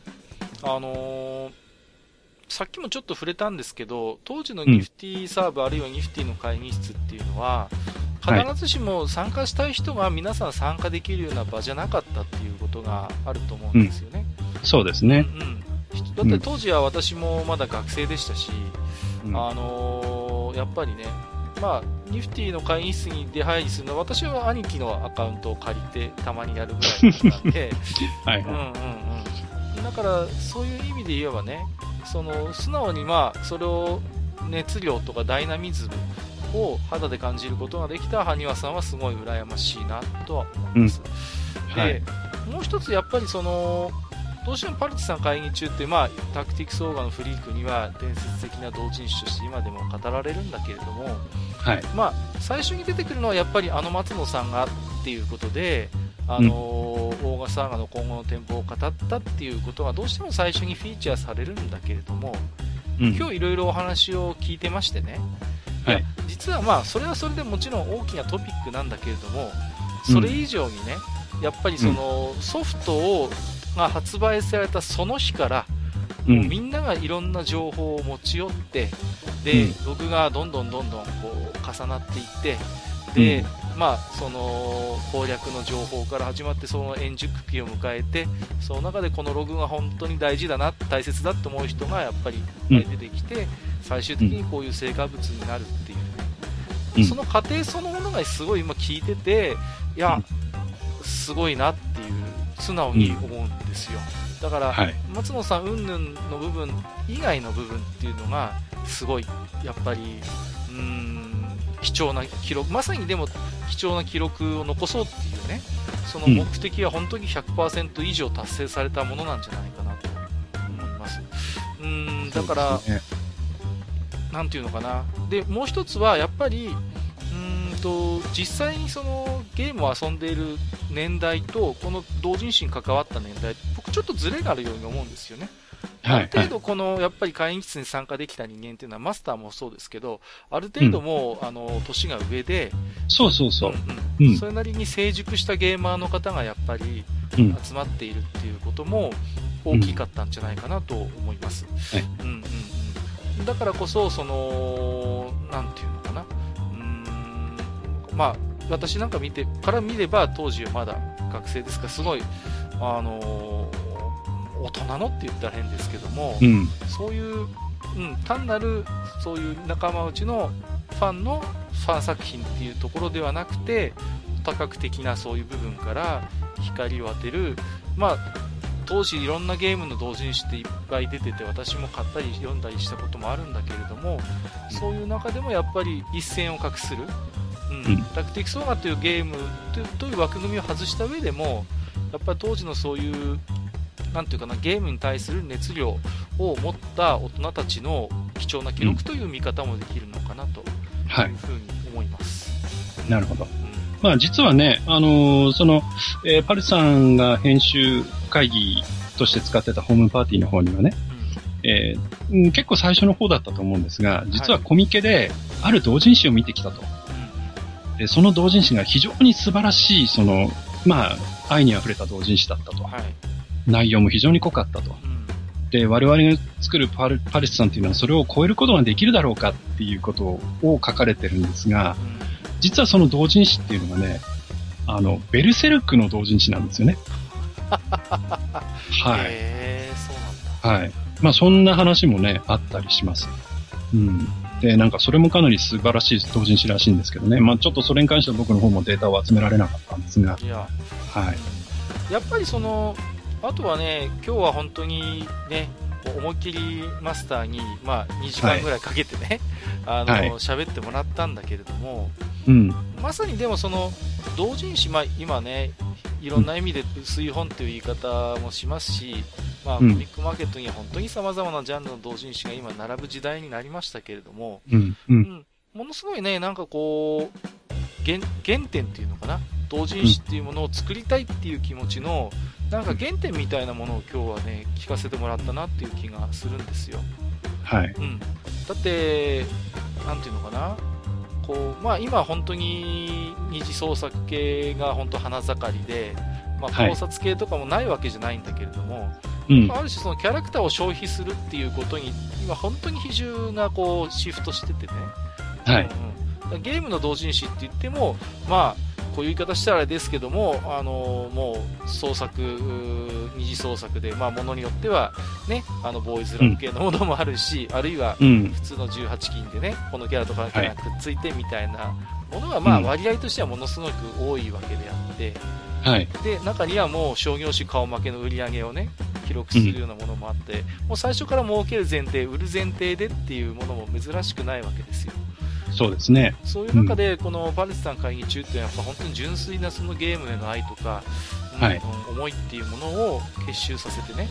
で、うんもう、多分この金額だって多分実費だと思いますよね。ほとんどうん儲けようなんてことは全然なくて、そうですね。維持費用をちょっと足したぐらいだと思いますね。ですよねあの、うん。まあ、管理費用ですね。管理費用ちょっと足したぐらいで、ほぼ実費ですねう。ん、だから、これで人儲けしてみようなんていうね、思いはうんみじんもなくて、本当にこ全こにね、うん集ったみんなのこの貴重な記録、ある種その記念碑としてね、作りたいっていうことで、で実際それが形になったということでね、はい。なんかやっぱり、うーん、今のメインストリームになってしまっている同人誌の作り方を考えたときに、ここから、このね、色一連のエピソードから、もう一回考え直す、うー学ぶことっていうのは僕は多いと思います。なるほどうん。はい。まあ僕はね、あの自分は実際に制作に参加してみたわけですけども、はい。あの思い返してみればね、あの特設会議室自体は本当にその新しいことを知れたりとか、うんえー自分なりにもいろいろあの検証をやってそのデータを出してみたりとか、うんすごい楽しかったんですよね。はい。うん。で、えーさらにね、まあパルスさん会議中の中では僕の小説も載ってますから、うんまあ、そういう意味ではね、非常に創作を発表する場まで与えていただけて、本当にね、ハッピーだったと思うんですよ。うんうんえーで、えーさらにはね、えーその、うん同じ同人誌の中で松野さんにまで参加をしていただけていて、えーそのことに関しては僕は何もしてないし、自分の手柄でも何でもないんだけれども、でもやっぱりね、嬉しかったんですよね、すごく。いやだって同はい。じね、本の中で同居しているわけですから、うん。それは僕はや僕がもし羽賀さんの立場だったらものすごいやっぱ誇りに思うし、はい。はいそうなんです。で、やっぱりね、あのーまあ、本当に限られた人の中ではあるけれども、その、まあ、その、まあ、伝説的な扱いをしてもらったりとか、えーそういうこともあってね、まあ、それに関してはやっぱ僕はね、誇らしい部分は確かにあるんですよね。ただ、えーっとね、その一方でね、あの、じゃあ実際僕がね、どの程度そのパルチさんに関われたかっていうことを、まあ冷静になって振り返ってみると、まあさっきもね、いろいろ話をしましたけど、大して関われてないんですよ。で、やっぱり、その、まあ僕が地方、僻地に住んでるっていうのもあるし、あとは、やっぱりその、えー特設会議室っていうかその、えーホームパーティーを作った、いわゆるそのメインの方々っていうのが、非常にね、女性が多かったんですね、実は。女性が非常に多くって。で、その、そういう、えー同人に非常に、まあ、明るい女性陣がメインとなって、まあ、作られていったっていうところもあって、えーホームパーティーの雰囲気だとかっていうのもすごく独特なものがあったんですよね。なるほどね。うん。で、それをべ別に否定するわけでもないし、僕はそれに嫌いなわけではなかったんだけど、うん。ある意味馴染めなかったのも事実なんですよ。なるほどね。うん。で、はい、こう自分からなかなかそのバンバン入っていけなかったっていうのが正直あって、はいはい。で、それはあくまで自分の消極さから来ているものではあるんだけれども、えーそういうところで、えー後になって考えてみると、うん。うん。もっといろんなことができたんじゃないか、もっと関われたんじゃないか、もっと協力できたんじゃないかっていうね、うんうんうん。あの、そういう後悔が実は今でもすごく残っていて、あ、そうですか。はい。だから、あの、僕がね、結構、まあ、ことあるごとに、実はタクティクスオーガの話題が出るごとにパ、パルチさんの話を僕結構出すんですけど。それっていうのは、その、どちらかというと、その、実際にそれに携わってたんだぜっていう自慢よりも、逆に、その、なんていうかな、その十字架じゃないんだけど、どっかね、その、こう、後ろめたいものが残っていて、うん。なるほどね。うん、逆にね、それをね、その、その後ろめたいものがね、逆に僕に言わせるんですよね。そのパルチさんのことを。なるほどね。うん。だから、あの、そういう意味では、やっぱりね、まあ、これから、まあ、どういうゲームが出て、どういう、その同人活動が行われて、どんな本が出るかっていうのは僕には読めませんけど、これからもしね、そういう、まあ、ファンの作る同人の、まあ、もの、まあ、本とは限りませんけど、そういうものに関わって何かを作っていきたいといういうふうに思う人は、やっぱりね、勇気を出してね、とことん関わってほしいと思う。うん。で、そこで、その、後に後悔を残さないように、うん。自分の関われる範囲で一生懸命関わって、自分の、こう、やっぱり思いの詰まったものをですね、ぜひ、作ってほしいなって、そういうふうに思いますよね。うん。で、一方で、やっぱり、その、えー、パルチさんっていうのは、やっぱりその、松野さんの協力があってこそ、できた部分っていうのがかなりあって、うんはい。うん、そういう意味で、えーこれからの同人活動についても、その、えークリエイターさんとユーザーの側で、なんていうかその、いい距離感を持ってね、ベタベタにくっつくんでもなくて、こうすごく離れるんでもなくて、その、適度な距離感を持って、その、クリエイターさんと、えー受け手側で、いろんなこう、やりとりができて、その中で何かその、面白いものとか素晴らしいものが出来上がっていくっていうようなうん、その、雰囲気っていうか、そういうものができてったら、うんうんいいなっていうふうには思ってるんですよね。そうですね。うんうんはい。あのーやっぱり、なん、なんていうのかな。今みたいに非常に情報のやり取りに、うん。もう、がシームレスだったり、SNS があったわけでもないからね。はい。うん、非常にいろいろ不便で苦労した部分が多かったと思うんですよ。はい。うん、でも、だからこそ、みんな本当に熱い思いを持って、そういう障害を乗り越えて、この1個の同人誌、1冊の同人誌を作り上げたっていうところが、はいなんか僕にしてみればとてもね、眩しく思えるんですよ。うんう。ん、もう今そんな苦労しなくても同人誌ってできちゃいますから、なるほどね。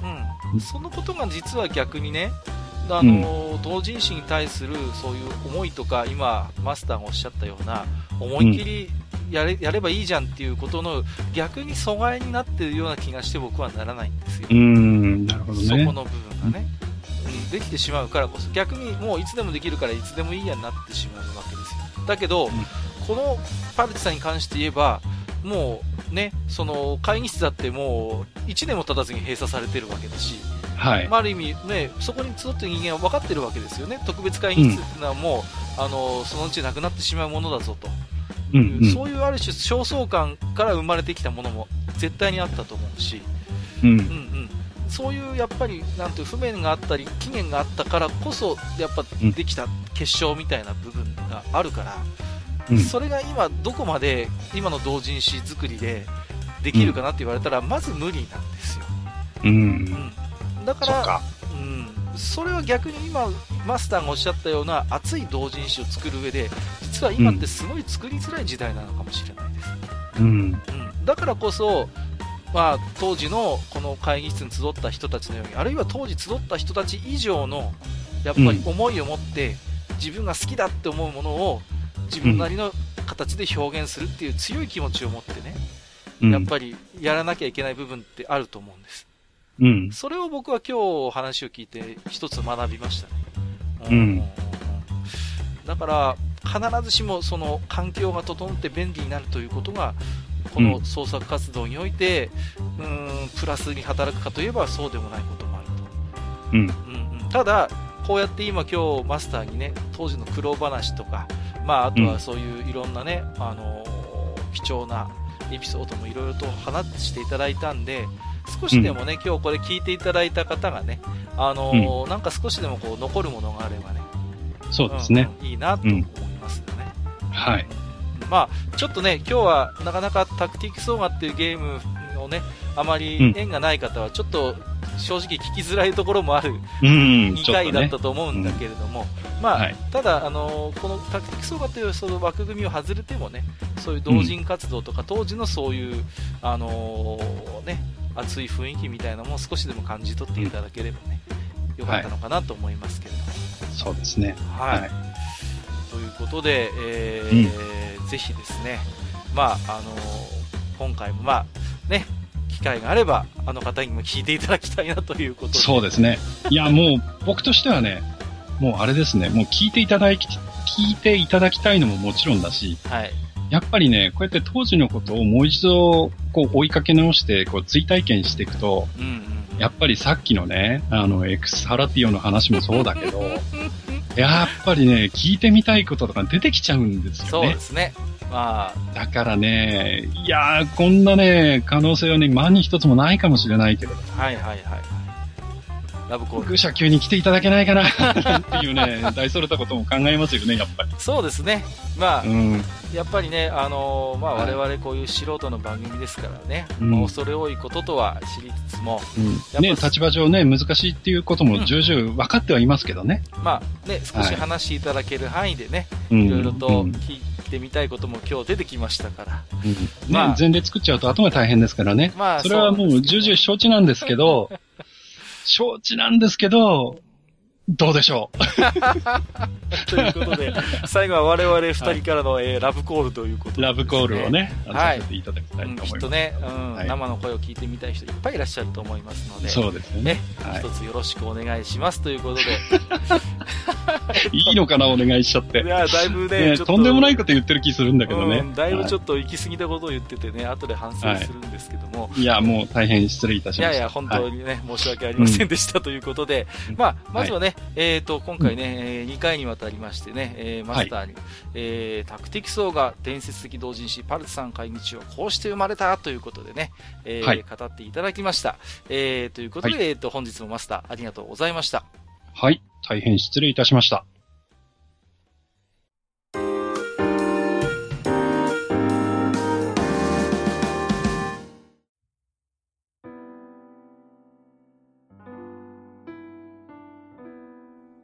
それではね、えっ、と、今回は前回紹介できませんでした、えっ、と、うんツイッターリプライ、あるいはハッシュタグ愚者の宮殿にいただいた置き手紙をうん、いくつか抜粋してご紹介をしたいと思います。はい、はい。えーもちろん私どもすべてお目通しはさせていただいておりますので、はいよろしくお願いいたします。いめっちゃ見てますよね。二人して。はい。見てる見てる。えっ、と、テイタンさんいただいております。えはいー SF って愚者級のお二人のことですよね。二人はスケベなフレンズなんだねということで、S と F ということでね。おい。いやー、ケモフレンズまだ見てないけどっていうことで、うん何十年後かの未来にそれこそ滅びているのか栄えているのかわからないが、そんな中で愚者級が聞けたらちょっと SF ロマンじゃないですかということでいただいております。まあね、我々がスケベなフレンズであることは、まあ否定のしようがないところですうんけどもね。。それは真実だからしょうがないね。まあね。まあでも、うんテイタンさんもなかなかの SF だと思いますけどね、私はねい。や、もう間違いないでしょ。はい。そうそうそうそう。まあ、あと、もう一ついただいてますね。はい。うんえっ、と、にごりさんお疲れ様でした。妖精は埴輪さんだったんですね。お、うん次回はゲストに妖精王埴輪さんか。いつから妖精王になったんですか？楽しみですね。カッカさん。あ、タクティクス王がまだやってない。毎回宿、うん毎回宿題を今度はやりますと、結局次が来るみたいな感じだなということでいただいております。うんはいありがとうございます。えありがとうございます。はいうんね、そうそうそう。テイタンさん確かね、タクティクス王が買ってらっしゃったと思うんで、うんもしかしたらね、今回の番組聞いていただいたら、またやる気が再燃するかもしれませんけれどもね。そうですねはい、期待しつつということで、えーありがとうございました。ありがとうございました。えー続きまして、初めていただきましたかね。えっ、はいと、ミフカエルさんとお読みするんでしょうか。えーはいい、ははいありがとうございます。ありがとうございます。いつもは寄らないスーパーに頼まれ物を買いに寄ったら、あの神戸居留地のドリンクが並んでいたので 思わず購入。5本で税込み216円なり、聞いた時より安くなってないっていうことで、もっと安くなるんだけどな、神戸居留地。で、写真をつけて送っていただいてるんですけどね、うん。見てください、うんこのやる気のないデザイン。この、ね。いい感じですよ、この、もうね。うんそうそう。神戸居留地のね、あのーコーラね、ラスコーラって名前なんですよね。はいはいはい。これ。うん、全然美味しくないですから、これ、本当にそうなの？全然美味しくないですよ。もうびっくりする味ですからね。もうぜひ見つけたらね、あのー30円以下でうちのスーパーでは山積みになってますんで、はい。はいね、ぜひゲットして飲んでいただければと思います。僕はあの、1本飲みきれませんでしたけどね、あの350巻はね。そうなの？かなり破壊力高いですよ、これ。はい。えー、ということで、えー、ミフカエルさんありがとうございました。わざわざね。はいありがとうえーごございました報告もいただきまして、これね。はい。はいえー、ということで、ヒラさんいただいてますよ。ほいほい。えー、裸電球の本作りかけてます。ということで、お進捗報告か来なた来た。完成したらもちろん報告します。で、うん。こちら、調べた辞書の言葉を並べてみましたっていうことで、これね、画像もつけていただいてるんですけど、あ、電球電球ですね。様々なその辞典の電球についてね、こうんう、あ。の、意味をね、こう、並べてるってことで、面白いですよね、はこういうのね。うん、面白いうね。ん。結構ね、やっぱり辞典によって、やっぱ個性が出ますんでね。うんうんうん。一時期、あれですよね、あのー新明解国語辞典が、三省堂のね、新明解国語辞典がすごい流行った時期があってね。はいはい。こう、あのー解釈が斬新だとか、面白いとかっていうね。うん。そうそうそうそう。うん。だけど、あのー僕のところの国語の先生はやっぱり嫌いでしたね、さあの、新明解は。うんうん。ちょっと砕けすぎじゃないかっていうことでね。うん。うんうん。よくネタにされますけど、一つ前の版で恋愛って引くと、あのーできることなら合体したいって書いてありますからね。すげえな。すごいんですよ。これね、当時すごい、あの、話題と問題になりましてね。そうそう。いつまでも一緒にいたい、なんかとか、そんな説明のつらつら書いてあって、最後にできることなら合体したいって思いつつ、あのーそれが常には叶えられずに、あの、もだえ苦しむ状態みたいな、そんな感じのことが書いてありますね。う。うんん。すごいですよ。うん。あとね、かあれですね、1万年と、なんだっけ、2000年だっけ、はいの前から、あ、石出るそうそうみたいな、そんな感じですよね。そうそうそうそう。あとね、傑作だったのは初恋だったかな？初恋っていうのはなんかね、は、正確な役は思い出せませんけど、確か、青春時代の思い出とともに歌方と消えた恋とか、そんな感じのこと書いてあるんですよね。へー 失恋っていうのは新明会に言わせれば必ず実実らないものだというね。初恋は。初恋ね。初恋はもう必ず出演するものだみたいなね。うんそそんなのが話題になりましたけど。あ、もう一ついただいてますね、平さん。はい。はい。えー、僕の世代のマッドはフラッシュでうん、オチがメタルダーでした。あったな、うんこれも。えー、セイントセイヤとおむつの CM のマッドで、群れないおむつと群れるのが嫌いなセイヤのキャラのセリフが最高に面白かったな、ということでね。うこれはやん。っぱフラッシュネタだと思うんですよね。うんはいうんうん。まあ、それのある種源流にあるのが、まあ、マッドテープということでね。うんうんうんそうですねこちらの方もね。はい。うんぜひちょっと古いね、あの、マットテープもね、今いっぱい動画転がってますんで、ぜひほ見んとね、いい時代になったよね。ほんといい、いい、そういう意味ではいい時代ですよ。うんうん。うんうんうん。本当。にね。ぜひね、見て楽しんでいただければと思います。ありがとうございます。はい、ありがとうございます。えー、名古屋の梅次郎さんいただいております。ありがとうござはいい、あます。りがとうございます。あの頃僕らが夢中になった SF 映画で、まず思い出すのはバックトゥザフューチャーですが、忘れられない映画があります。トロンとスターファイター。うんうんあ CG を本格的に使った映画で斬新衝撃的でした。たまに見返しますが、未だに面白いです。電子の泉、うんライトサイクルってことでね。あ、はいはい。トロンですね。トロンは見たね、これは。うんもうやっぱり衝撃的でしたよね、やっぱりね。うん。うんうんうん。ただ、なんて言うんですか、案外この、ふ、まあ、CG、まあ、なん、どまあ、CG を使うのが当たり前になってきたからなのかな。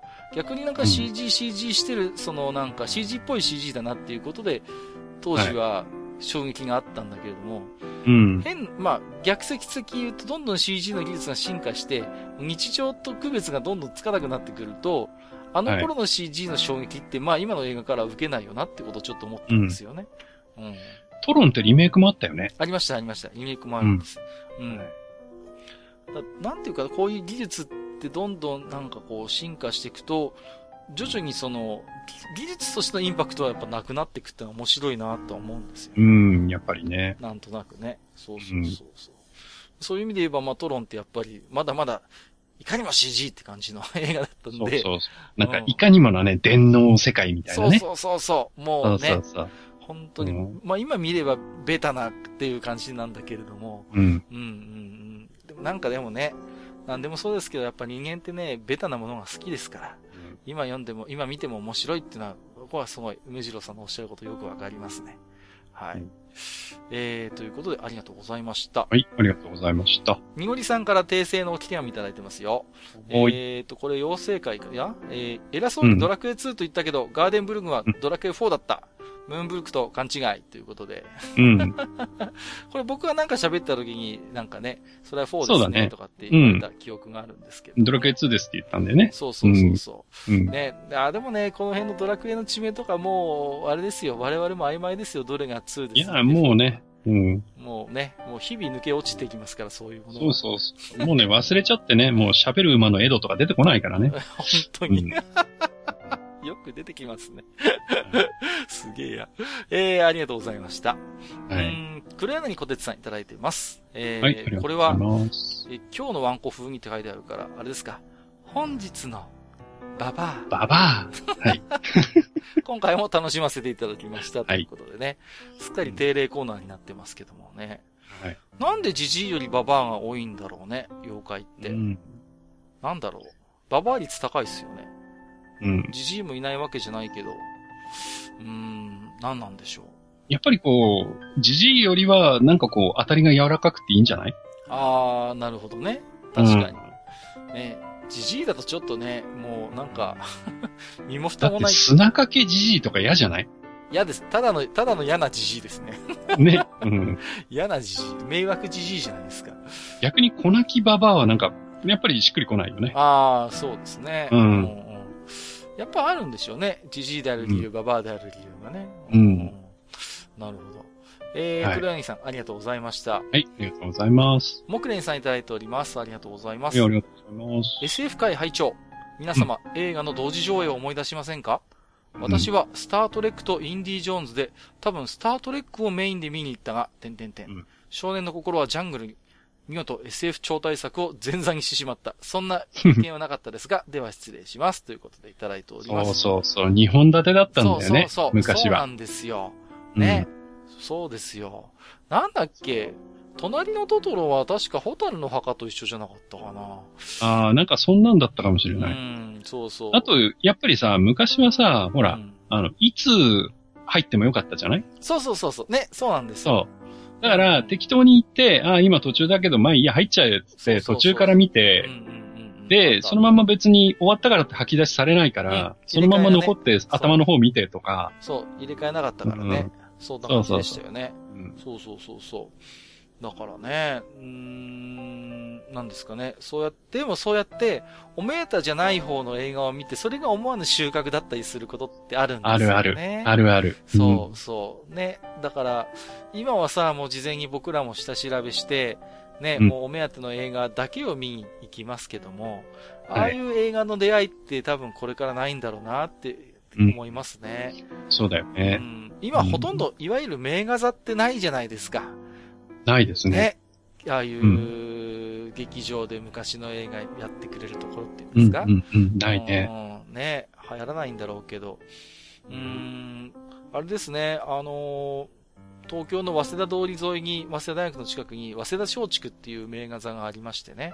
へーでね、1本分の料金で2本見られたんですよ。その、まさに名画座で。はいはい。うん。だからよく見に行きましたね。うん、お得だったんでね。うんでね、ただね、やっぱり流行らなかったのか、一回潰れちゃってね、早稲田松竹。うんで、その後なんかボランティアだったのかな？なんか、やっぱり、早稲田松竹名画座の火を消すなっていうことで、なんかそういう有志がね、なんか再建させたなんてこともちょっと思い出しましたけどね。うん。うんなんか自分がよく行ったね、映画館がやっぱなくなるっていうのはやっぱ何とも言えない寂しさがありますけれども。はい。うん。えー、ということで、モックレンさん、ありがとうございました。ございました。えー、にぎりさんいただいております。ありがとうございます。お、はい、ありがとうございます。えー、あ、確かに、エルフの隠れ里は、ドラクエ3のスカンジナビア半島あたりだったってことで、これはまさに、にのりさんのご指摘ということでね。はい。えー、もう一ついただいてますよ。えー、はいはいと、オールナイトニッポンで一番好きなパーソナリティは、やはり電気グルーヴ。土曜2部の時は時間帯のこともあってたまにしか聞けなかったけど、火曜一部の放送はすべて聞いた。特番でユニコーンに差し替わった週があって、ユニコーンは大好きだったんだけど、電気グルーヴは聞けなくてとても残念だった。ということでね。はい。あの、アーティスト系の方がパーソナリティだと、たまにあるんですよね、この、ね、うん。ツアー中でいませんとかね。はいはいはい。そうそうそうあるある。あるんですよね。やっぱりそうするとね、ああ、いないんだ、みたいな。うん。ああ、今週ユーミンじゃないんだ、みたいなね。そうそうそうそう。そういうのやっぱあったな、という記憶がありますけどもね。うん。うんやっぱりね、こう、なんて言うんですか。や、やっぱラジオってそのパーソナリティの、やっぱり話を聞くっていうことがすごい大きいですからね。はいうはん。逆にこう、代わりで出る人も大変だったろうなと思いますね。い。うん。うんうん。逆にね、香り出てて、俺、この人意外と面白いじゃんみたいなのもあったりね確。かにそれもありましたね。うんうんうんあるある。さっきのめ、今回しか聞けないのか、みたいな場合もね。うんうんうんそうそうそう。んさっきの名画座の話じゃないけど、思わぬ収穫があったりすることもあるんで、ね。はいはい。なかなか難しいところではあるんですけれども。うんうん。そうですね。誰か、僕のね、前回、ミッツマングローブが、あのー 言ってましたね良。かったなって言ってるんですけど、うんあまりね、ご同意を得られてないんで、はい。ちょっと寂しいんで、私もミッツマングローブのオールナイトニッポン好きだったって人いたら、お便りください。お待ちしております。えー、にぎりさん、ありがとうございました。はい、ありがとうございました。あえー、KIM さんいただいております。ありがとうございます。りがとうございます。地下66回、SF で今でも印象に残っているのは、ランゴリアーズです。ランゴリアーズですが、調べてみると、ホラーだと知ってびっくり。SF って自分は非現実、科学的な基礎過程を可能とした可能物語というイメージなので、作品によっては SF なのかホラーなのかわからないです。ということでいただいております。ありがとうございます。まあ、でも SF とホラーってのは本当に親和性は高いですからね。うん。まあ、前回はあの、エイリアンの話をしましたけれども、うん、うん、う。うんん。でもやっぱ、まあ、人間が恐怖を覚えるものって、まあ、いくつかあるんでしょうけども、うん大きな要素としてやっぱその、自分の理解を超えたものっていうのはもう、それだけで恐怖の対象だと思うんですよ。はい、はうんうい。ん。論理的に自分で解決できないっていうんですか？うん、うんね、自分の中でこう、その存在をどう位置づけていいかわからないものってのはやっぱり漠然とした恐怖がありますからね。う。うんんそう考えるとやっぱり、うん、SF ってある種まあ、どんな作品でもそういうホラー的な部分ってあるのかなっていう部分も思いますけれどもね。まうんあとさ、あの、SF、まあちょっと違う話になっちゃうんですけど、はい。あの、SF って、うん。あの、サイエンスフィクションじゃないですか。はいはいはい。うん。だから当然ね、あのーサイエンスにのっとったものは何か知らないとっていうところもあるんだけれども、はい。でもさ、意外とさ、SF って何の略って聞くとさ、うんうんうん。結構さ、スペースって言いかける人いない？いるいるいる。そうそうそう。そうそうそうスペースフィクションみたいな。そうそうそう。違うんだな、みたいなね。そうなんですよね。うんそうそうそう。まあ、それだけ逆に言うと SF っていうとなんかこう宇宙が関わるものが。多いのかなっていうのはあるんだけど、そうですね。確かに。うんまあ、スターウォーズしかりね。うん。でも必ずしもその、ね、SF イコール宇宙ではないっていううん、そうそうそうそう。ろなんですよね。そうそうそう。はいそもちろんね。ううんぱりサイエンスフィクションということでね。うんうん、ランゴリアーズは、あれですね、スティーブン・キングだったんだね、今調べたら。当時はあんまり意識しなかったけど。う。うんん。あれですよ、たまに僕喋りますけど、ビジターも SF だけどホラーですよね。うん、まあ、あれはねト、カゲ人間。トカゲ人間ねト。カゲ人間のやつそうそうそうそう。はい赤い粉巻いて終わりのやつね。そうそうそうそうそう。はい。はい。えー、KIM さん、ありがとうございました。はい、ありがとうございました。えー、ライポンさん、いただいております。ありがとうござはいい、あます。りがとうございます。タクティクスオーガの報告です。3章がやっと終わりました。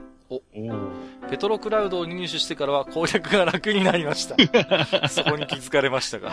ですよね。えーそしてハボリム師匠が加入してからは彼との組み合わせでさらに楽に進めました。石化でなんとかなってしまうのがすごいということでね。うん。そうなんですよ。ね。そうそうそうそう。まあ、ハボリム先生のね、異名として、ペトロクラウダーっていうね、称号がありますからね。そうそうそうう。ん。確かあれですね、器用、器用さがなんか成功率に関わってるんじゃなかったかな。うん。だから、普通のソードソードマスターよりもはるかに成功率がいいんだよね。そうなんですよ。うん、うんうん。下手すりゃね、あの、うん範囲のやつ全員石化させたりするときもありまありますからあるある、あるある。うんそうあるある。だからね、もう一気にうん楽になりますからね。そうそうそう。結構石化をこう解除する手段がないパ敵パーティーだったりすると、もうそれでもうね。ただ、あのー硬くなるんだよね。うん。ちょっと大変になっちゃうんだ、倒すのがね。あの、うん。ドラゴンとか石化させるとさ、もう、うんね、ドラグーンじゃないとなかなか大変っていうね。カチコチでうね。でもほら、あのーちょっとレベルの低いキャラクターとかをレベル上げたい時とかはすごい便利あ、ですね。便利便利。そうそうそうそう。それこそね。できるだけ長持ちするために素で殴素手で殴ったりなんかしてね。そうそうそうそう。やりますね。そうです。命中率が100%になりますから。反撃のリスクもないし。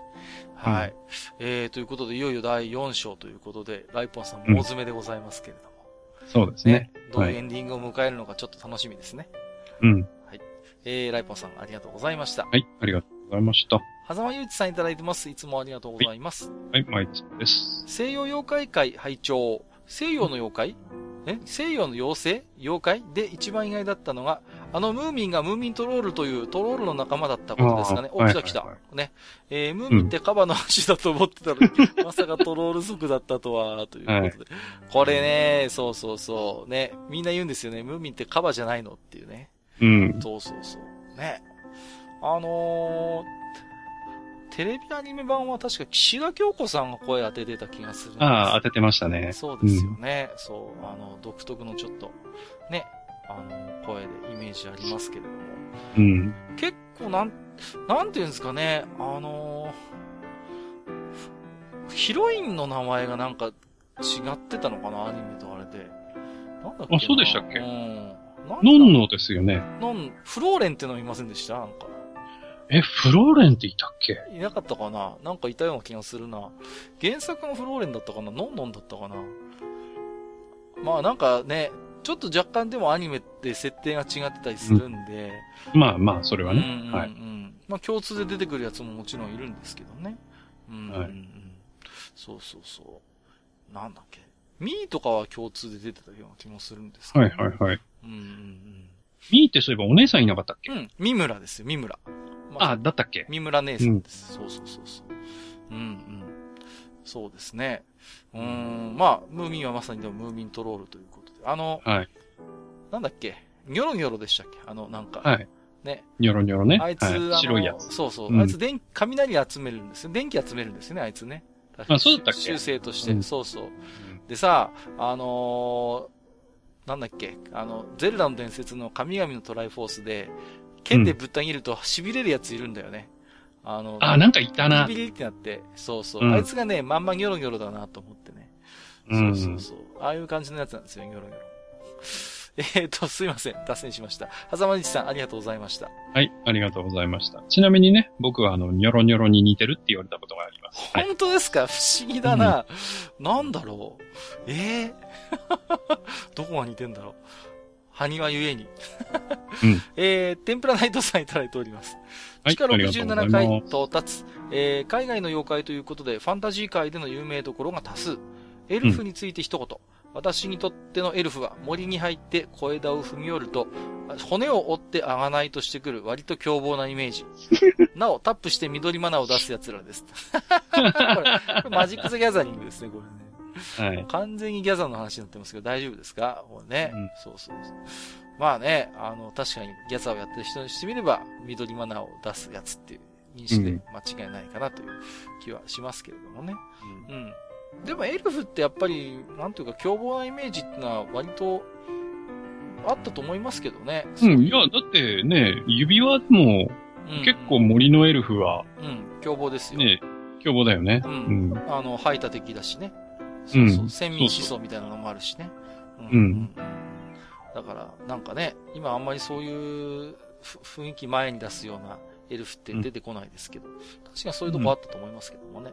はい。ね、ホビットの冒険にしたってさ、うんうんうん。ね、そうです結構、それこそ、まあ、対立しちゃったりとかね。うんうん。そうそうそうそう。なんていうのかな。あのーロード・オブ・ザ・リングでもそうですけど、エルフの一族って、あのーあの世界だと緩やかに滅んでる民族なんですよね、もう。そうそうそうそう。うね、ん。新しい子供が生まれなくて、う。もうんどんどんどんどん主としてこう滅びかけているっていうか、ほろはいそれをまあ、なんていうのかな、うん、受け入れているっていうか、ある種そう達観したところも感じさせるような、種族ですよね。うん。うんうんうん。なんかね、やっぱそういう雰囲気、あまり最近のエルフ作品では見ないかなというところ。ね、だからこそ、その、今の世の中に、その、サウロンの手がどんどん伸びているということにあまり興味がない。そうなんですよね。もそうう、ある種もう、定、定年っていうんですか？諦めのうん境地というか、そうそうそう。もはやで、自分たちは西に去るよっていう。そうそうそうそう。そうそうすすごい自分勝手な連中だよね。まあそうですよね。うん。まあ彼らの立場にしてみればそういうところもわからないでもないけれども、うん。基本的にはそういうなんかね、常識の論理では動いてない人たちっていうところはやっぱあると思いますけどもね。うんはい。えー、ということで、天ぷらナイトさんありがとうございました。はい、ありがとうございました。あまねさんいただいてますよ。ありがとうございます。遊戯王であったこと、野球で例えると、今までは4つのベースを踏めば1点だったのが、4月からは今のところどこにあるかわからない一塁から行かないと点数入らなくなった感じかしら。というなんだそりゃ。常に、えーちなみに12中という妖怪バットは封印できてないという。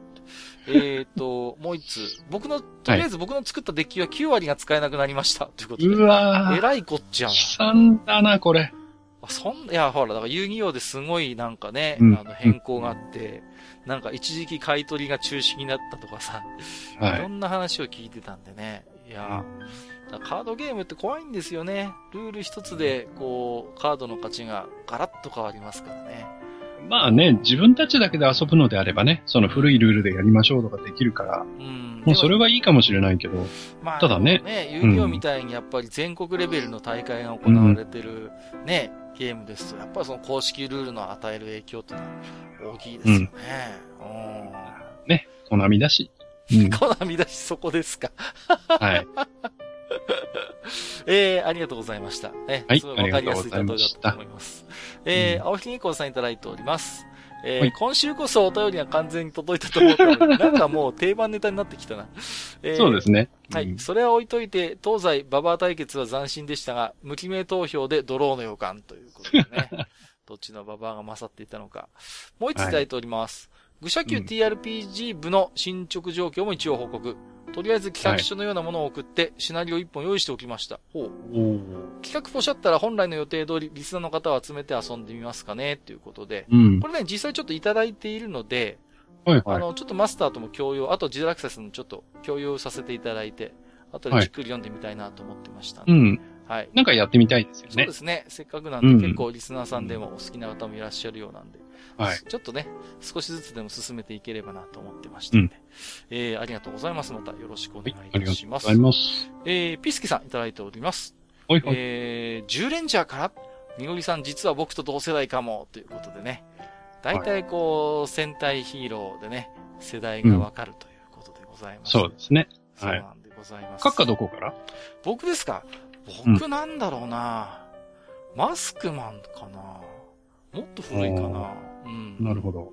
うんうんうん。なんとなくバレますよね、こういうところでね。はいうんそうですね。そう。はいオーラパワーですよ、オーラパワー。ね。そうそうそう。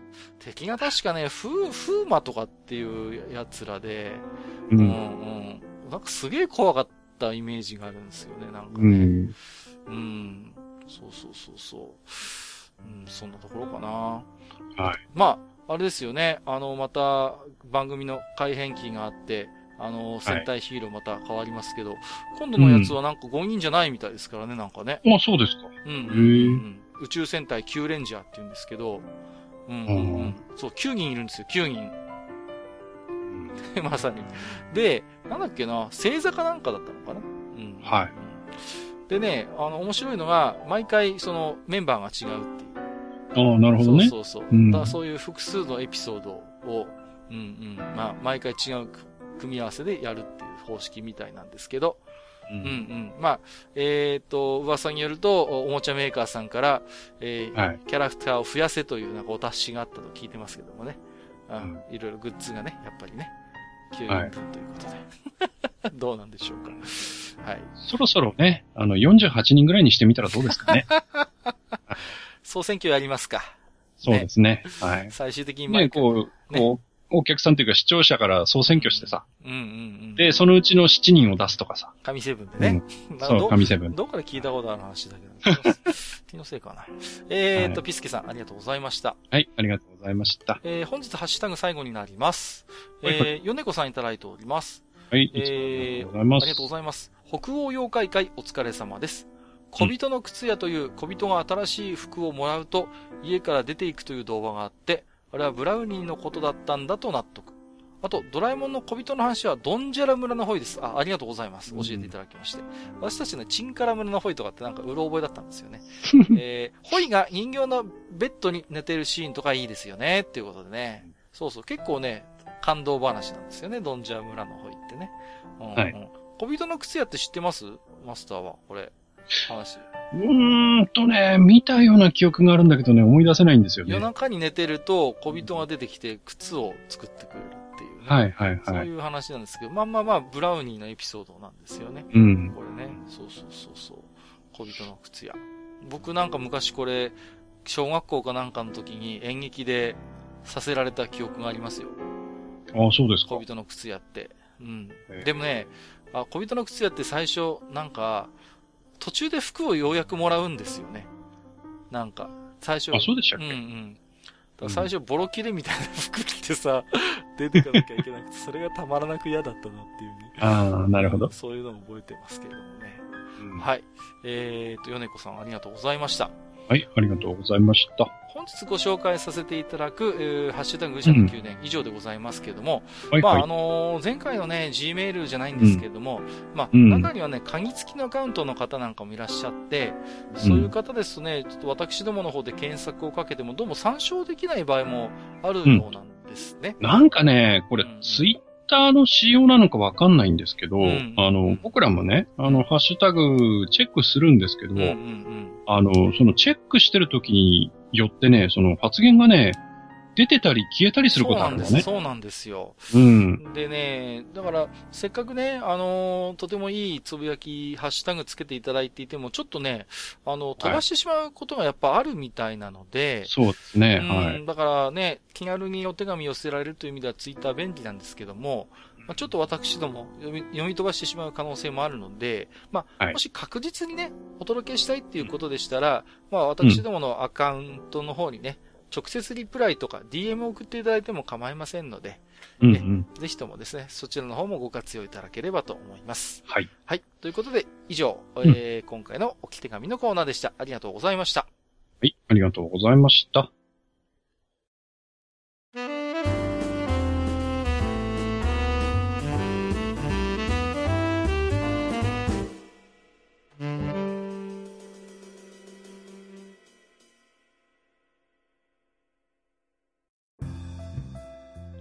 はい。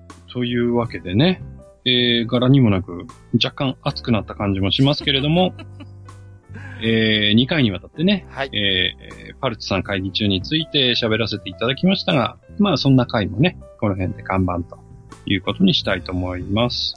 はい、ありがとうございます。はいい、。や、あのー定期的にね、この番組では、タクティクスオーガの話をさせていただいているんですけれども、はい。まあね、あのーちょっと今日のね、同人誌の話には直接は絡まないんですけれども、うん。やっぱりね、あのータクティクスオーガ本当曲も素晴らしくてね、うん。うん僕もサン今まで出たオーガンシリーズのサントラは全部持ってますし、あとオーケストラアレンジとかもね、えーうん。持ってますけれどもね、う。うんん。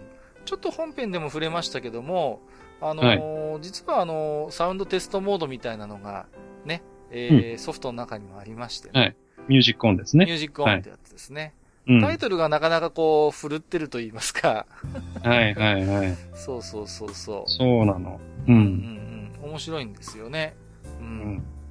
あのー、なんですか、戦いに行く前の曲とかも、行け、やれ、マーチとかってね、そういう名前だったりとかね、はい覚えてたりしますけどもね。うん。あとはね、何ですっけ、僕が笑ったのはあれかな、あのー、戦闘の音楽で、あの、飲酒運転っていうのが、ありましたね、飲酒運転ね。そうそうそうそうそううん。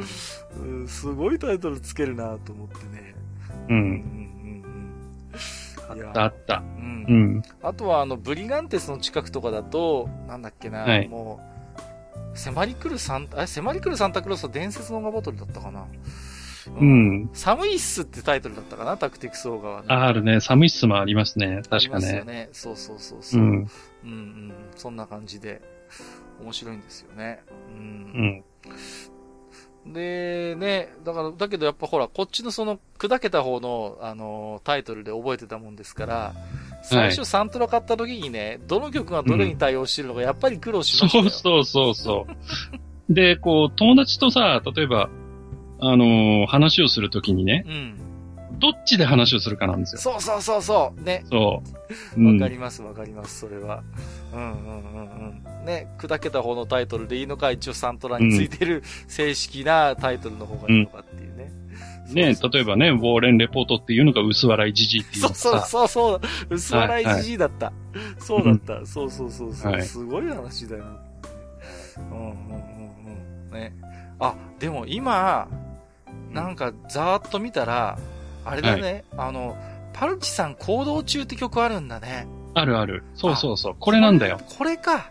これなんだ。今う。んあとね、んもう、そのままズバリパルチさん会議中っていう曲もありますね。あ、そうなんだ。あ、うん。やっぱ、じゃあやっぱこの辺から撮ってんだね。なるほどね。はい。はいはいはい。なんかね。なんか、パルチザンより、パルチさんの方が可愛いかなと思いましてって書いてある。うん。あ、あえてパルチザンをパルチさんってしたのか。ああ、そうなんだ。もうここにルーツがあるんだね。えーうんなんか改めて今見て発見です、これは。はい。うんなるほど、なるほど。えーと、すみません。ちょっとサウンド周りのね、今日は、あの、はいお話最後にさせていただきましたけれども、はい、はい。えー次回の愚者の宮殿なんですけれどもね、うん。うんえー、久々のゲストですよ。こちらの方は。はいえー、ネズさんが来店します。おー、だいぶ久しぶりですね。そうなんですよ。ええ久々に来るんですけども、えはー内容としてはですね、えー MSX 版ドラゴンスレイヤー4、ドラスレファミリーのサウンドを味わうということで、また随分絞りましたね。いや、いろいろこれ事情がありましてね、はい。実はまあ、あの、ファルコムさんの音源に関しましては、あの、うん。音源フリー宣言ということでですね、あー実はこのポッドキャストで、あのーはい。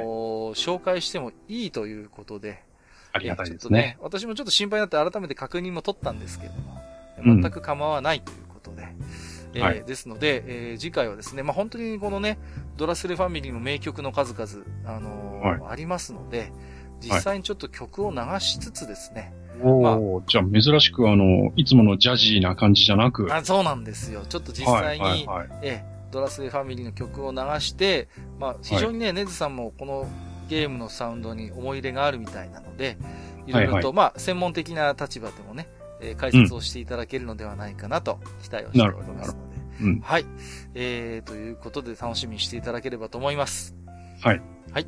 えー、本日もですね、長時間にわたりまして、うん、えーはい、お付き合いをいただきまして、ありがとうございました。ここまでお相手をさせていただきましたのは、私こと、閣下と、えー、私こと、はにわでございました。本日もご聴取いただきまして、ありがとうございました。ありがとうございました。